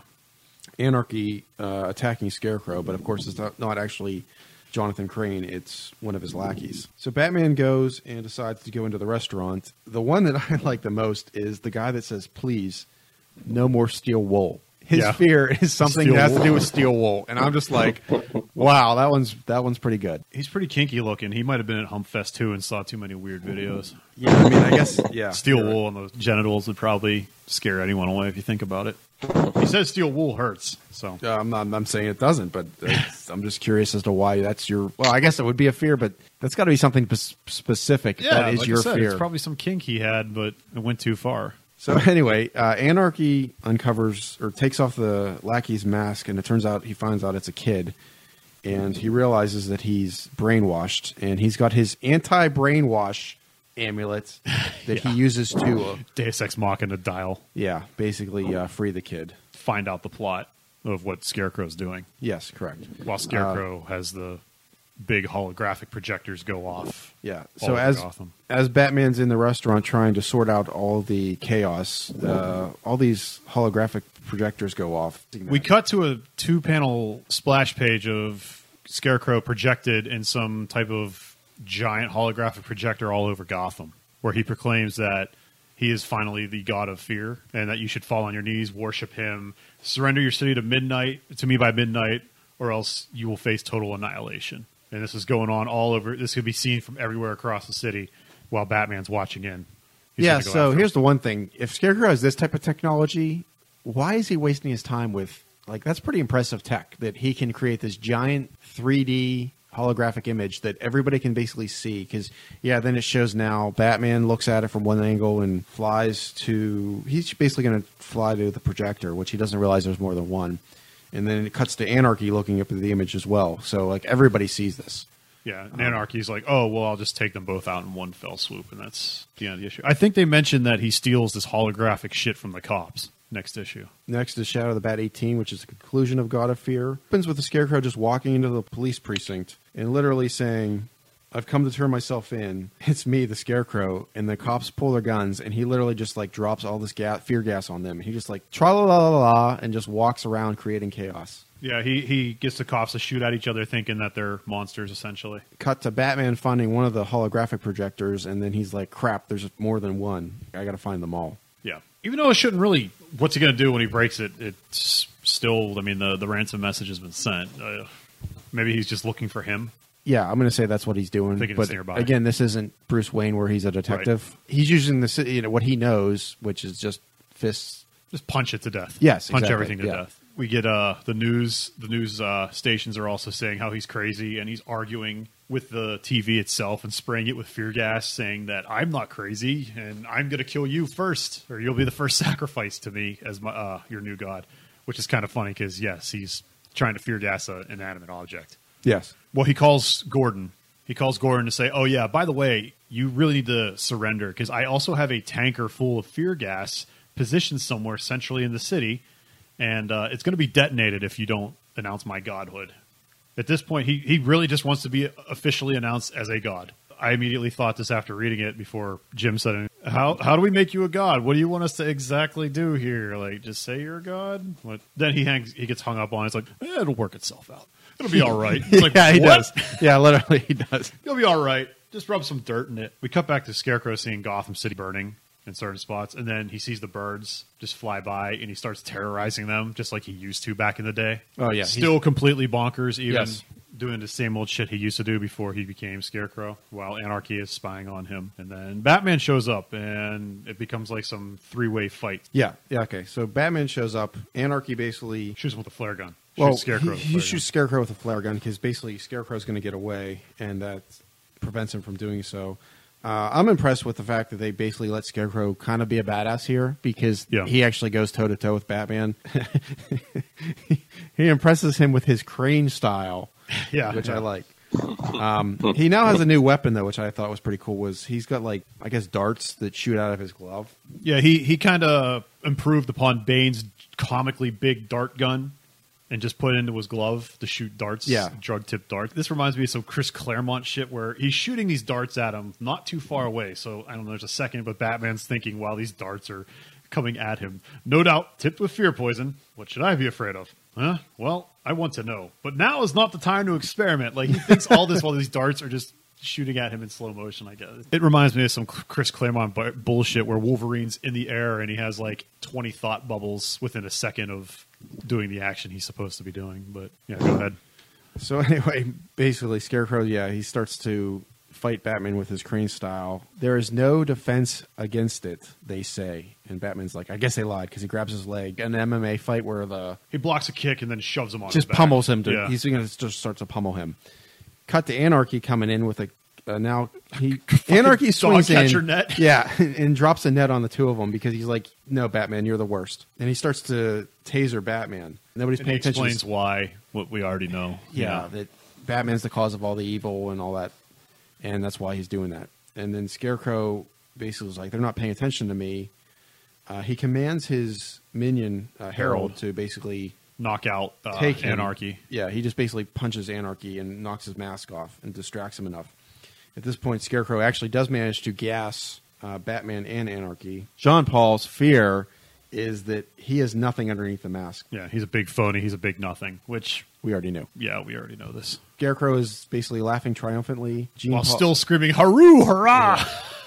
but Jean Paul basically pushes through the fear, kicks Scarecrow, and just starts to beat up on Scarecrow again. This is because of the system, which we mentioned before, that was implemented into his mind when he was young. Because he damned Saint Dumas, saying that even he can't be afraid because he's feeling the new program. He says, Oh yeah, okay. in. So the program basically takes over, and yeah, the system kicks in and he goes into autopilot Yeah. essentially.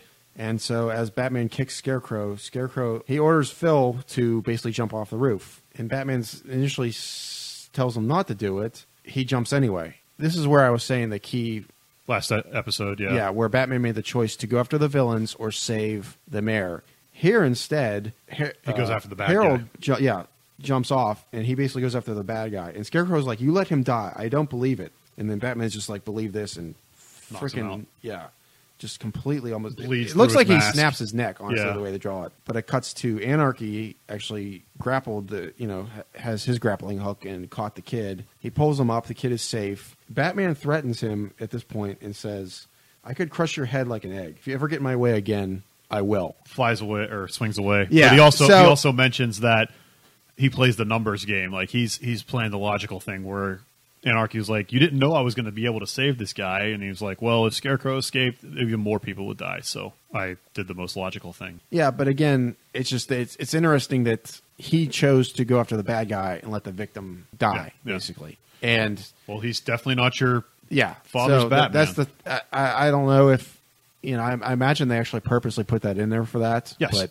I just thought it was interesting. There was that that that quickly after the last time it happened that this was revisited and flipped. yeah. That's you know that I liked it. Chris, you were we were kind of going through that sort of fast because this is getting long in the tooth. But what did you did you have anything to say about this? No, I love the story overall. Um, I love the artwork by uh, Bret Blevins. Also did uh, New Mutant, Yeah, and uh, I think just the the one thing is the projection screen with Scarecrow in the sky. He had like a bunch of like weird 3D red lines around him, but I didn't see any blue. So I was just wondering if you had 3D glasses, would it actually pop out or not? Probably not. You broke. I mean, I didn't want to shit you, shit on your point, but odds are good that if it wasn't drawn, some things seem like they pop out in 3D when you wear those 3D glasses, but usually it's, it, that's not the case. It has to be like drawn next to each other, kind of like doubly. Yeah. know. it might it might give off some weird perceptions of how it looks. I like that. I like that. Uh, the side story a lot too because you didn't have to necessarily buy two different titles to get that story. It was all in its own little bubble, and you didn't have to worry about B and C plots essentially as well. Yeah, and like you said, it was running in conjunction with uh, Knightfall proper. It was Yeah. still part of the story arc. Yeah, it was a side story. Yeah, that and, could be but read it, by it, it happened during it. You know, again, You can- I li- can throw it that's what I like about Legends of the Dark Knight and all these other ones. They're they're they're stories that happen. You know they happen. It's just they don't have room to tell them in the main titles. Batman 499. This is the one cover I was talking about. I had no idea who this was. I thought this was k.d. lang. That's the first thing that popped in my head. I for the I'll be honest, for the longest time, I thought it was some crippled thug that he was going after. Yeah, and then we realized, oh wait, Batman's in a wheelchair, or Bruce Wayne's in a wheelchair. Yes, that's Bruce Yeah, Wayne. It's Bruce Wayne. It's it doesn't look like him. I thought it was a woman for a while. Uh, just the way I thought it was an Asian woman with a mullet. Yeah, because I mean that was that was kind of the hairstyle for people back in the day. Was that weird mullety look, and I, it has feminine features on Bruce Wayne. But maybe that's because of the uh, inking. looks like he's wearing lipstick. Yeah, yeah, I think That might be the the thing for all of us. And of course, we have you know the debut of Batman's new grapple gloves, essentially the the uh, claw gloves. Kelly Jones really draws them well, though. Out of all Yeah. the different artists that draw this character, uh, he actually draws them very well. and he also has I like how he's that he draws Batman jumping at Bruce, but he makes sure to keep those twenty thousand rib muscles in light. Yes. Everything else is basically in darkness except those rib muscles. Also, why is his cape tucked into the gloves? Oh god, it is. That is weird. Yeah, it's so weird. Weird, weird artistic choices from Mr. Jones here. I think it works, though. Personally, I think it's a pretty. Uh, again, this is one of my favorite covers of the run. Really? I don't know. I don't know why. It's just. I think it's just the motion that Batman's shown there, jumping at It, it, it could have been anybody, honestly, but just the way I, I don't know. Well, let's let's get into this. Batman just right away just beating the crap out of Tough Tony, the uh, union boss. Well, Robin is anemically saying, "Stop it." Jean Paul is just telling him to shut the fuck up. That he's basically beating him into submission to get all the mob bosses to convince Bane that they're handing over the unions so he can get his kids back, and then Batman will get the jump on him. We cut back to Bruce Wayne with some uh, evidence from the uh, the terrorists that kid. Uh, you, I'm sorry, you're going to say Yeah, I was gonna. Yeah, I like how Batman basically tells uh, Tony to put the location on a piece of paper and stick it in a hole in the wall right, right there. Yeah, his little, It's his abandoned little abandoned building or whatever they're in. Little secret stick it in that hole right there. stick it in my message hole. Yeah. Humpfest 2019. Stick it in my message hole. It's going to be my submission. But we cut the we cut the Bruce Wayne. He got one of the masks from the terrorists that kidnapped Kinsolving and Jack Drake through a very fast forward scientific deduction.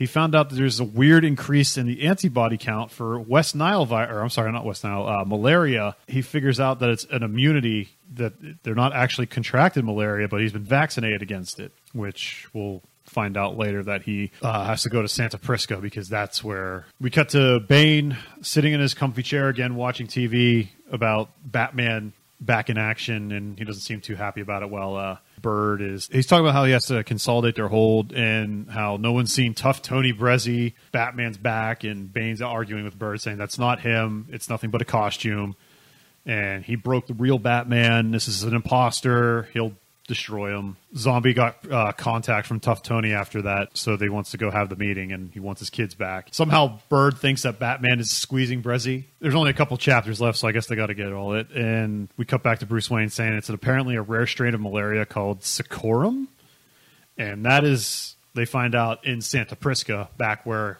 he first got the venom injection, or the island where he fought in Venom, and then where Bane was also imprisoned. There's some weird tie loop there, which I, I don't know if that comes up in the Crusade or the Search part of Knightfall, Night Quest, I think it is, or something. Because Bruce Wayne's going to get on a jet to Santa Prisca to figure this out, and I think we don't see him for a while unless he's part of like some C plot. I don't know. We'll find right, out. we'll find out. in the next few episodes. Uh, we get Robin coming home in his little secret lair under some well somewhere and bitching about how He John just passes out. He's Yeah. just tired and passes out. He's he's thinking that he should just hang it up because John Paul's like not Batman. He's not his Batman, and it's not working for him. So he just passes out. We get Alfred and Bruce confirming with Barbara about the Santa Prisca connection, and that, they're going to go rescue what they assume is Doctor Kinsolving and Jack Drake in Santa Prisca. And while doing that, he also gives the cave and everything else to uh, Jean Paul because he says, "Yeah, I'm going to be out of here. So 100, percent this is yours. Everything." but stay away from Bane. Yeah, still stay away from Bane. And once they leave, Jean Paul goes into a trance from the system and he draws something. He doesn't realize what he drew. He tries to contact Harold, the hunchback mute mechanic, Yeah. but nowhere to be found. So he decides to build them himself. So this part, when I first originally read this, uh, was like the same time I read, you know, the previous episode what we talked about in trade form, and I didn't know about John Paul and the system, so I had no fucking idea what was going on with him drawing this stuff. It was super confusing. So Yeah, it's I'm very glad that we read the Azrael stuff. yeah, they did a really not great job of explaining what the system was at all. In fact, I think they mentioned it slightly in the yeah they mentioned it slightly in the prelude, like a Cliff's Notes version, but Yeah. That's about it. Yeah, he gets he gets these weird gauntlets that are super spiky and they can shoot grappling hooks and shuriken. I just remember that the first time I read this, for some reason, I thought when he says he sticks his fingers in and grabs the message, and he's like, "It worked." I thought he meant that the gauntlets worked, not that threatening Tony. Yeah, it taught totally him the does information to to. Uh, Yeah, because the, his his fingers are claws. Like there's no way he can grab shit easily. So it looks like when he's able to grab this paper out of the wall, he's like, I can't believe I was able to grab this piece of paper Yes. with these stupid talons. he gets the message from the uh, his Tony hole, his Batman hole, that uh, Tough Tony freed his fellow Dons, but not until Bane agreed to hand over his children at the Salarino warehouse in an hour. They basically say, "We're going to go get them.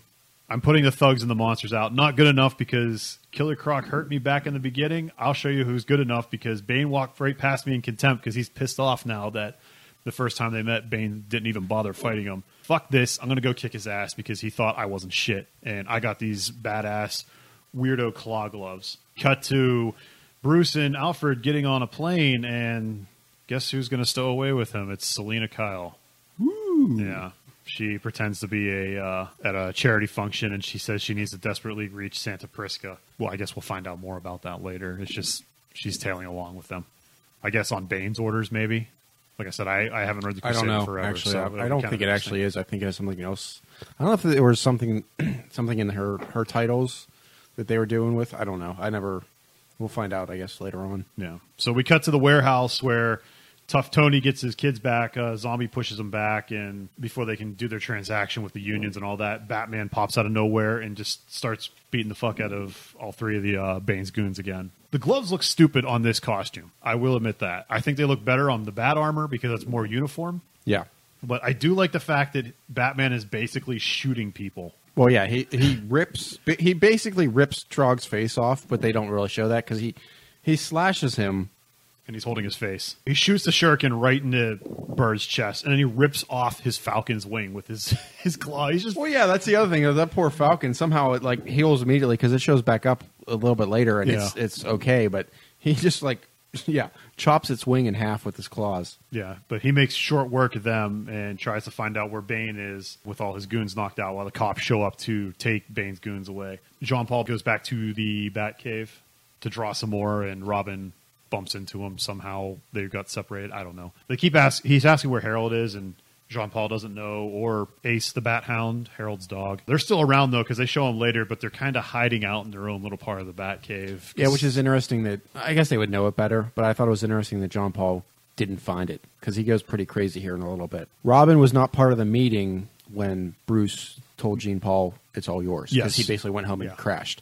So he comes, but he was coming, planning on coming back to the cave to tell Bruce he might have made a mistake. So Jean Paul left and Robin left, and he basically wasn't expecting to find Jean Paul in the cave right. and then he goes he's basically asking where everybody's at and robin goes upstairs finds a message from alfred cause, Yeah, because he never knew that yeah, his dad. he, got he, kidnapped. uh, his dad Yeah. you know he's been so busy running around jean paul he didn't even realize his dad got kidnapped yeah, and also cut to selina kyle hid in the bathroom of the plane wayne's enterprises plane so that's that's really the end of that issue. Uh, Chris, you want to take us through this next one, the penultimate? Uh, is this uh, Detective Six Six Six? Yes, hail Satan. Yes. Uh, so Bane's on the cover again, again with his scaly red muscles, uh, and he's Nude. humongous and nude. Yeah. Yes, um, with light coming from his crotch.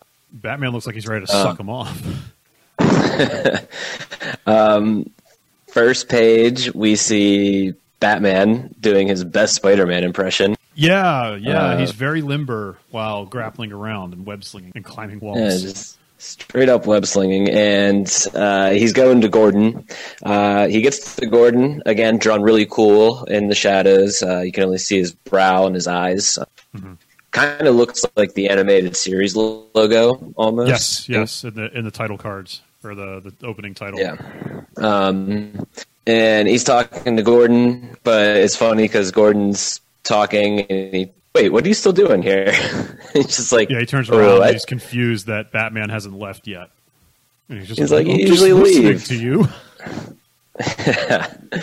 because you know obviously Gordon knows that it's not or doesn't know that it's not Bruce. Yeah, he, he, Um, he realizes this is the point where this isn't him. Yes, we cut to police precinct where Bullock is in is interrogating Zombie and the other Bane goons, um, trying to get more information, and they're pretty much telling them to fuck off. And they're being held in these weird like Hannibal Lecter cells. Yeah, Hannibal Uh, Lecter, just like all cells. Yeah.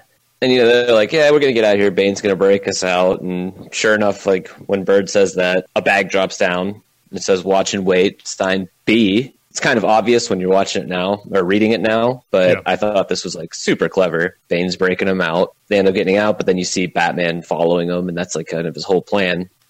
Yeah, he Um, was never Bane; it was Batman. Uh, we get a quick page of Robin being all alone Wondering where Bruce and his Just dad quick. are. Yeah, Yeah, with uh, Miss McIlvaney. And then uh, we see Batman swinging around a little bit, and that's when we get Bane in his pink robe with a glass of wine. Uh, just just turning in for a, for a nice relaxing evening. I just noticed this. Apparently, they're at the Watergate Towers. So this is in DC, Uh, it, it, it says looks like an O R gate. And then Wors, Yeah, so- it's off. It's cut off. Yeah. Maybe it's Yeah. Wa- maybe it's Wa- Watergate or something. You know, Watergate, Watergate.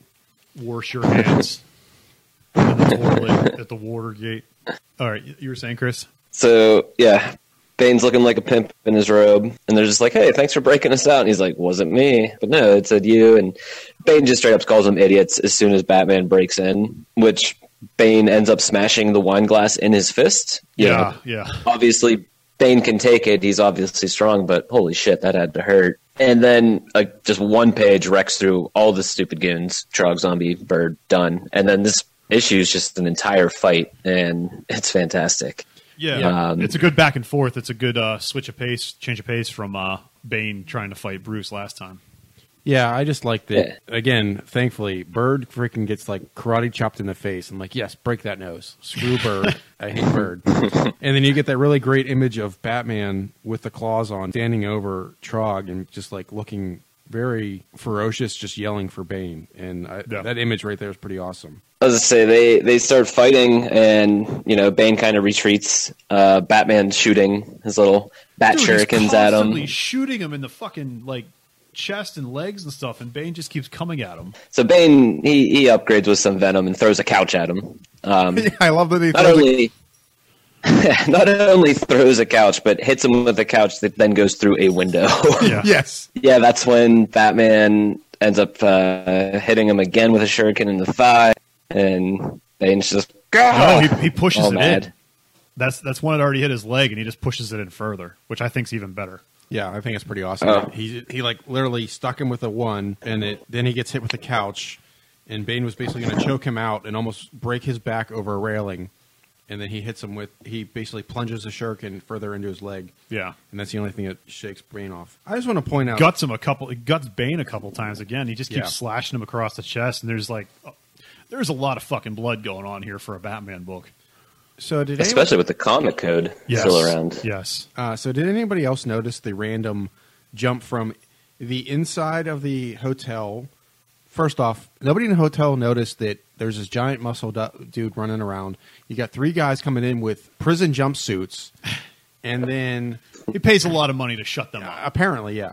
So I like it that the hotel is like really nice and has a giant atrium in the middle. They fight, and right when Batman just basically starts slashing Bane, he calls him an animal. Animale. And It's the first time we get Spanglish from Bane, which I'm surprised we And- haven't seen earlier. freaking slaps him into tomorrow off the ledge, and then Batman uh, grapples, and then immediately goes to a construction site. It's above them.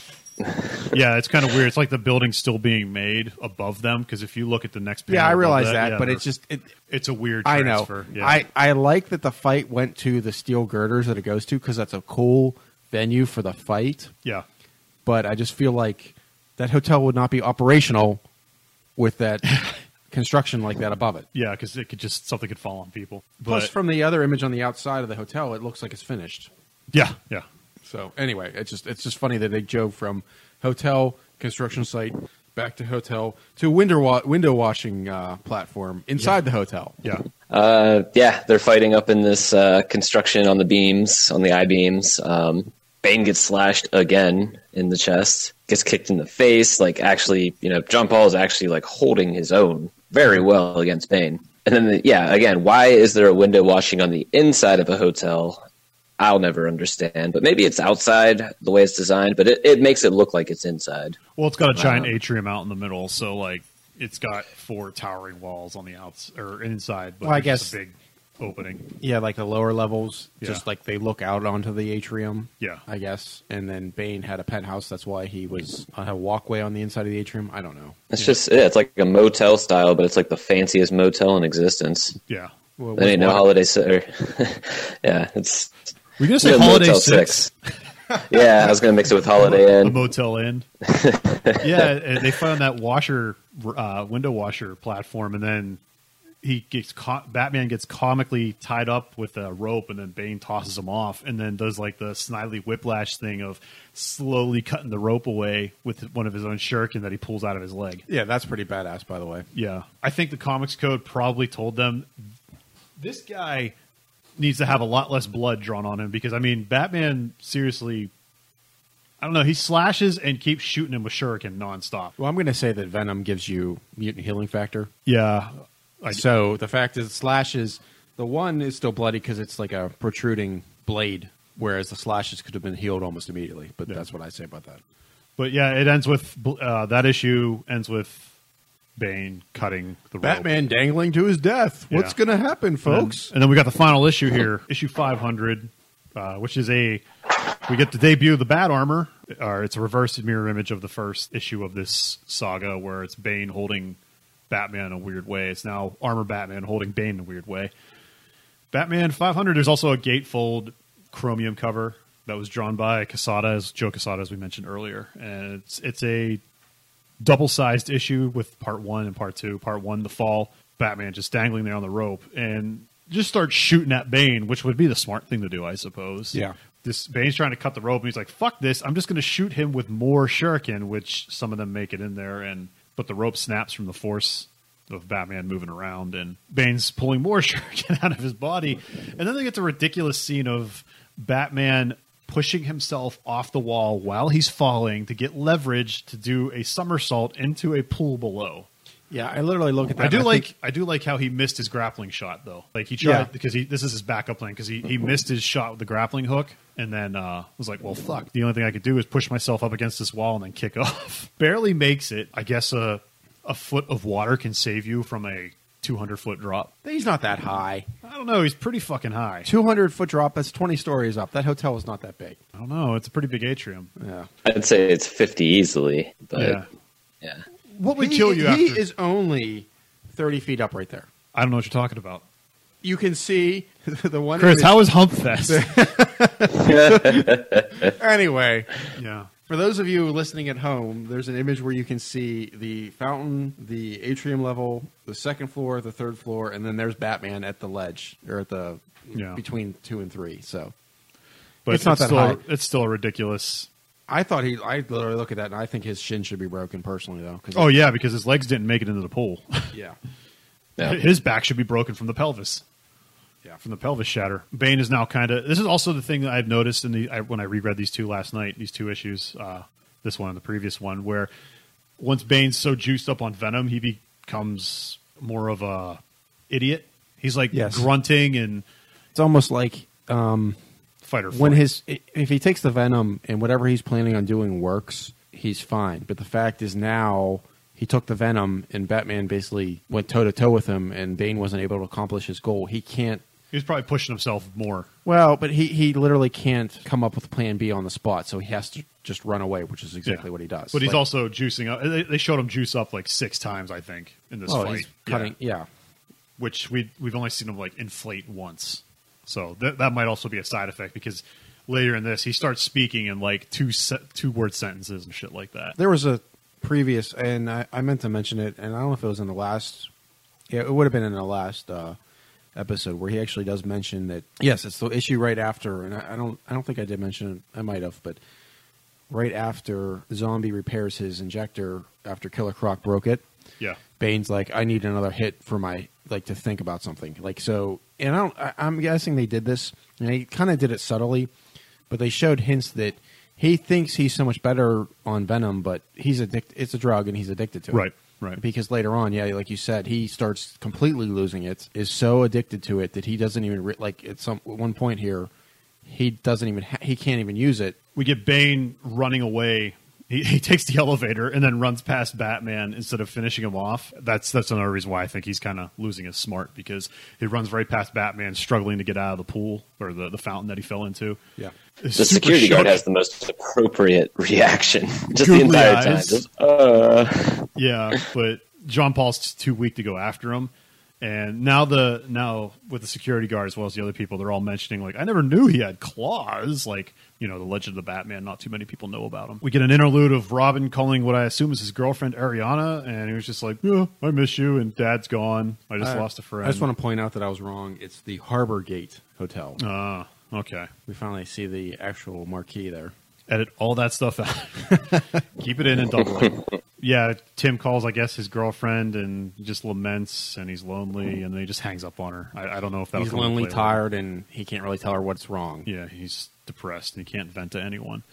We also get another interlude of Bullock and uh, I hate how they draw Bullock. I really hate it. Why? Because he's eating a bag of donuts, He's wearing a pink suit, a pink. s- Well, a- again, you guys keep calling it pink, but it's more purplish pink, fuchsia. maroonish, yeah, and a yellow tie, a, pur- or a yellow shirt, a purple tie, a yellow hat, a Dick Tracy hat, basically, Yeah. and eating donuts and out eat. of a giant bag that has "Dunk and Eat" on it. I mean, they donuts just are looking good.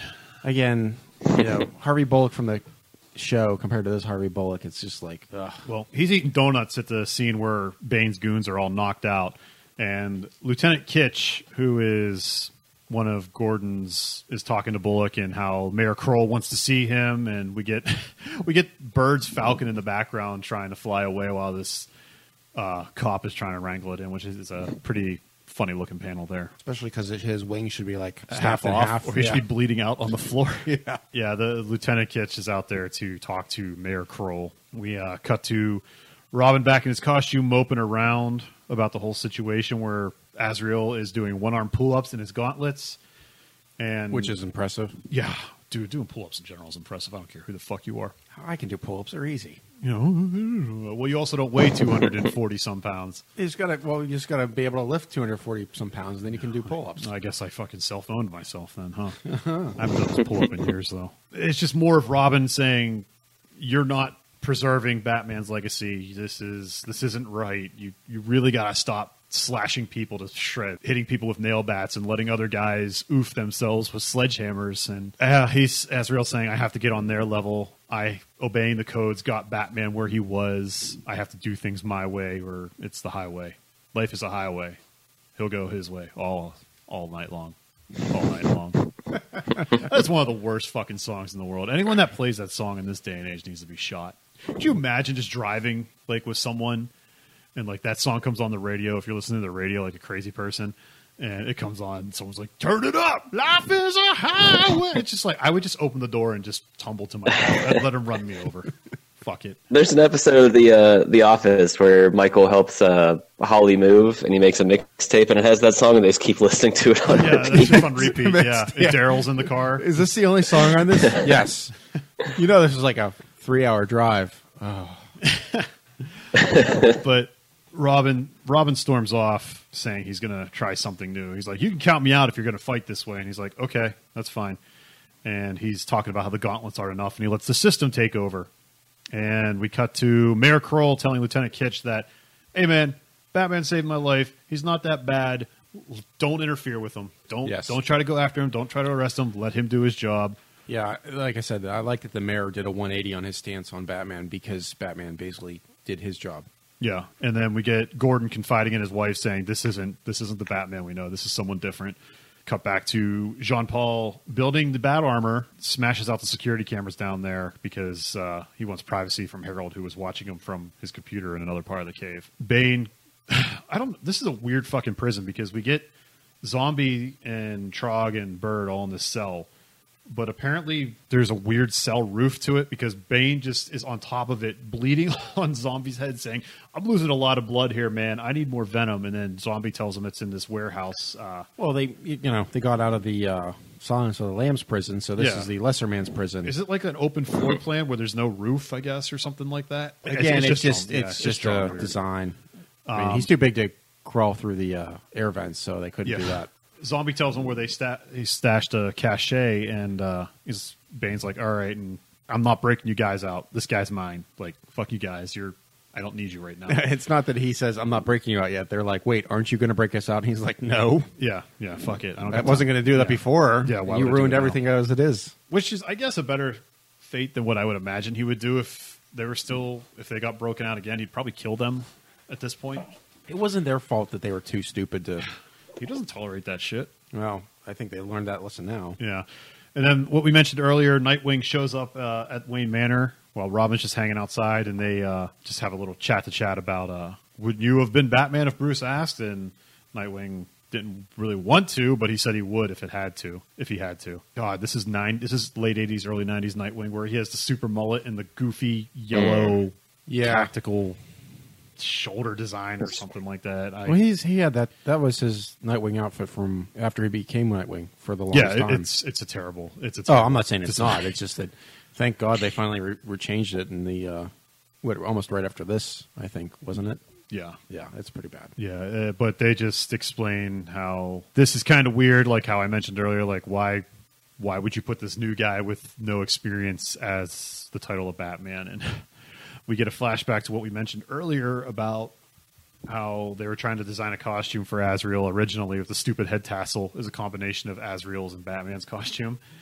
And then he says, I figure it was a good cross between Azrael and Batman's outfits, but maybe I made it too similar to a bad guy Bruce has just put away. Metalhead, fuck yeah. Because they show Son of Metalhead just punching. I like Bat- how they basically give Metalhead like way more muscle mass than he had in actual book.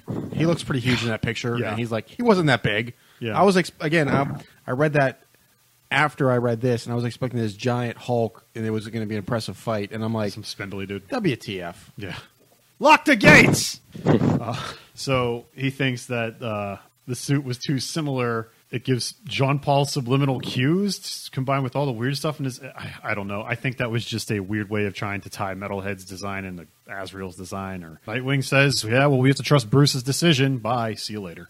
And The Bat away. family in the early '90s is all a bunch of dicks. Yeah, they're all just like it's a bunch of ah, it'll, it'll, it'll work itself out. Cut the Bane just juicing up on even more venom and is super fucking inflated. And then we cut to Bruce and Santa Prisca, where he's talking about how Doctor Kinsolving saved his life and that he owes it and that she's a true healer and that he's failed her and they have to figure it out. That's that's going to be the B plot. I like how Bruce has the uh, Professor X wheelchair in the one panel. Oh, it's super high tech. Yeah, it looks Yeah. like yeah, it's it's Who needs the bat suit anymore? Just use that to fight crime with. Yeah, just put some boxing gloves on or something, boxing glove cannons or some shit. Yeah.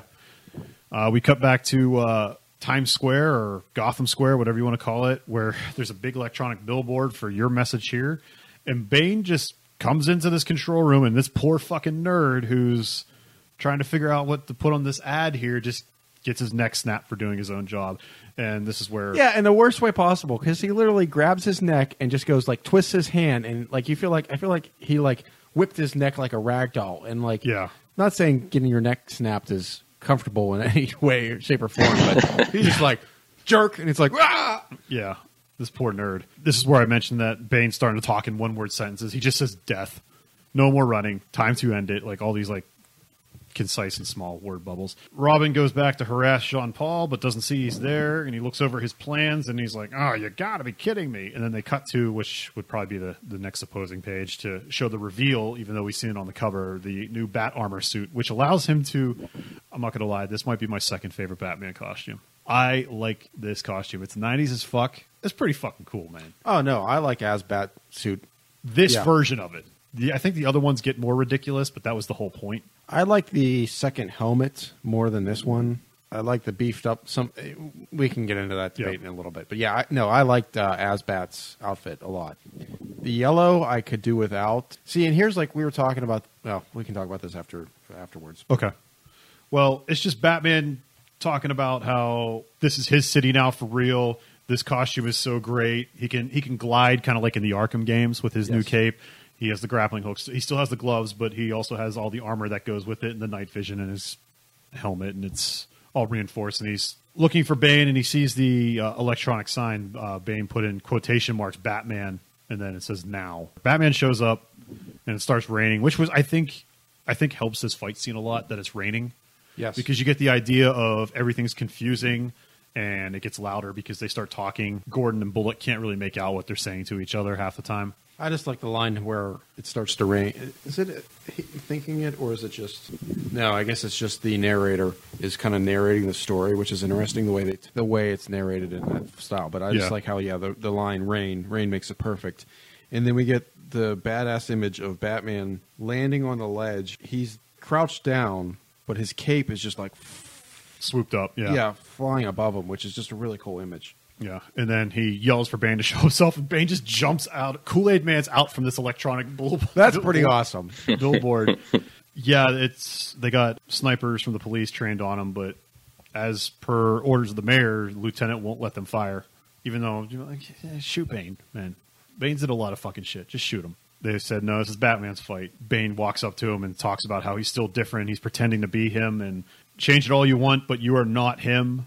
And Gordon's like kind of caught her like ear of that, but he couldn't really make out all of it. So catching on to his hunch a Yeah. little bit more.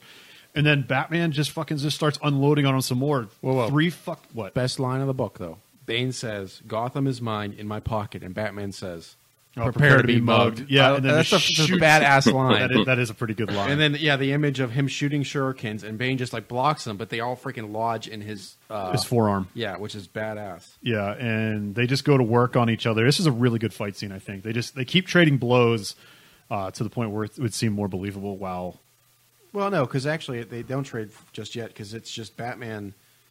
Bane's not. I don't think he realizes what he again. He doesn't realize the foe because initially Batman's just unloading on. well, he Bane. gets well. Okay, I mean he gets Batman starts on him, but then Bane juices up juices on Venom. up, and then yeah, that's when it's back and forth. yeah, Because then Bane gets the upper hand until Batman has a giant flashlight on his chest on his chest. Yeah, it just and blinds just him. blinds him, which is pretty cool. But yeah, but this is this is just a back and forth fight at this point until Batman smartly rips the fucking venom tubes off the back of his mask where he would get his injections. And Bane freaks out because of it. Yeah, because also before he injected himself with Bane, Batman got the best of him. Yes. So without Which- that drug, he's nothing. Yeah.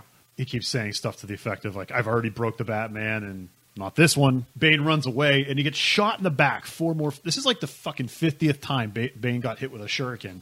I just like that Batman has uh, laser pointers for his. Uh, His, his fit gauntlets. Yeah. Yes, at this point they were like, So Bane is in full retreat mode at this point, and he runs onto the train that's above the city. Bats just goes after him, and they start fighting in the train, Predator Two style, with all the lights out. The light, the power goes out, and uh, I feel bad for the poor uh, conductor. Oh, yeah, Bane Bane, just- literally grabs him from the back of the head, shoves him face forward into the glass, and then he gets run over by the uh, the train. Yeah, yeah. He he gets he murders the fuck out of this conductor. Batman and Bane just start fighting in this train in the dark, and Robin shows up at this point to uh, try and figure something out because the train makes hard right turns and it's going way too fast. As Bullock says down below, and they're like, "This thing's about to fall off the track." So Robin decouples the train cars that the citizens are still in to save them, while Batman and Bane just keep going at each other, and the train eventually flies off the tracks. Yeah, it flies right into a fucking building at like 200 miles per hour. yeah. Bane is pretty much done at this point. He keeps asking for Venom, even though he can't have access to it, and Azrael knocks him out of the train car and is ready to give him the death blow. Where Bane is actually asking for it. Gordon's like, "No, he can't do it. I don't care. No matter what change, he's not going to be a killer."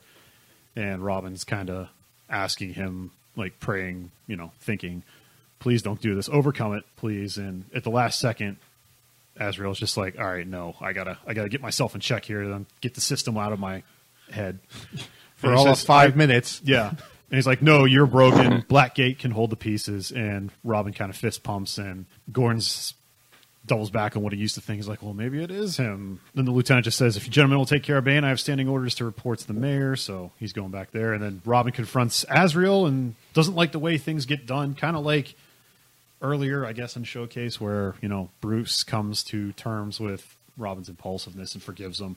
Robin forgives Azrael's impulsiveness, and you've earned it. You've earned the right for the costume, new or old, and I guess you really are Batman. Azrael doesn't say anything right away; just walks past him and just thanks and flies off, and that's it. That's the end of that. Uh, Who rules the night? Batman has been broken, and now Bane has been broken, and we now we have a new Batman to carry us into 93, 1993 and beyond. Uh, what did we think of? I think DC screwed the pooch by getting rid of Quesada because.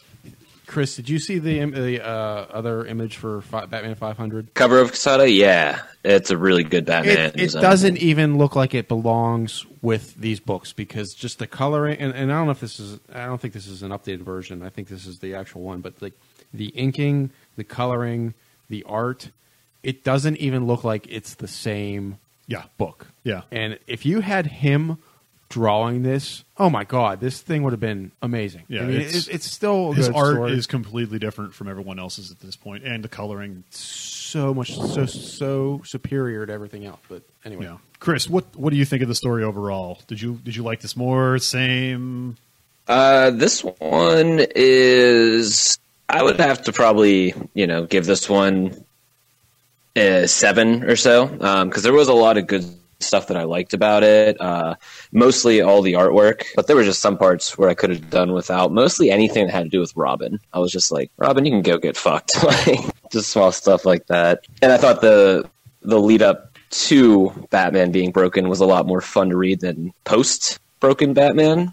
And just they didn't explain they didn't have Jean Paul in it enough to really justify him becoming the Batman, but overall it was still pretty fun and it was a lot of fun to look at. I'm going to give it an eight because I think Oh, it's good. really? Yeah, there's a lot of filler issue, like the was it Batman 498 with Catwoman, kind of was like a slow issue. I actually feel like they should have put.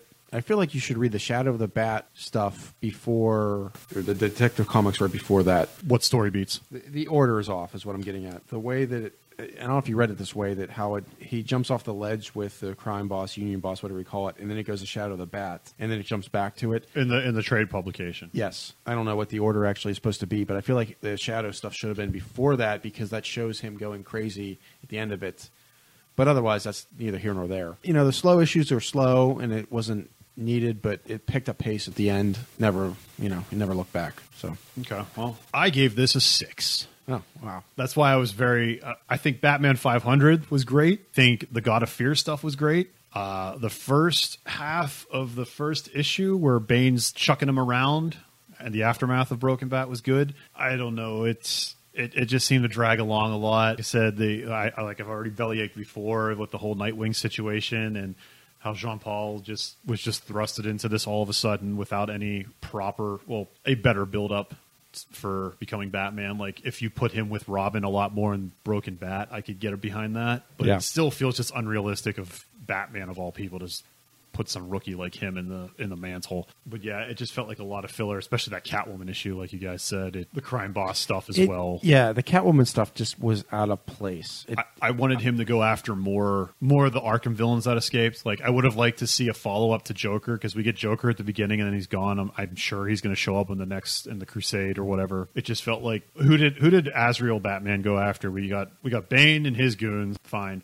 Scarecrow, some crime bosses, and some, And good some street thugs. punks, Yeah.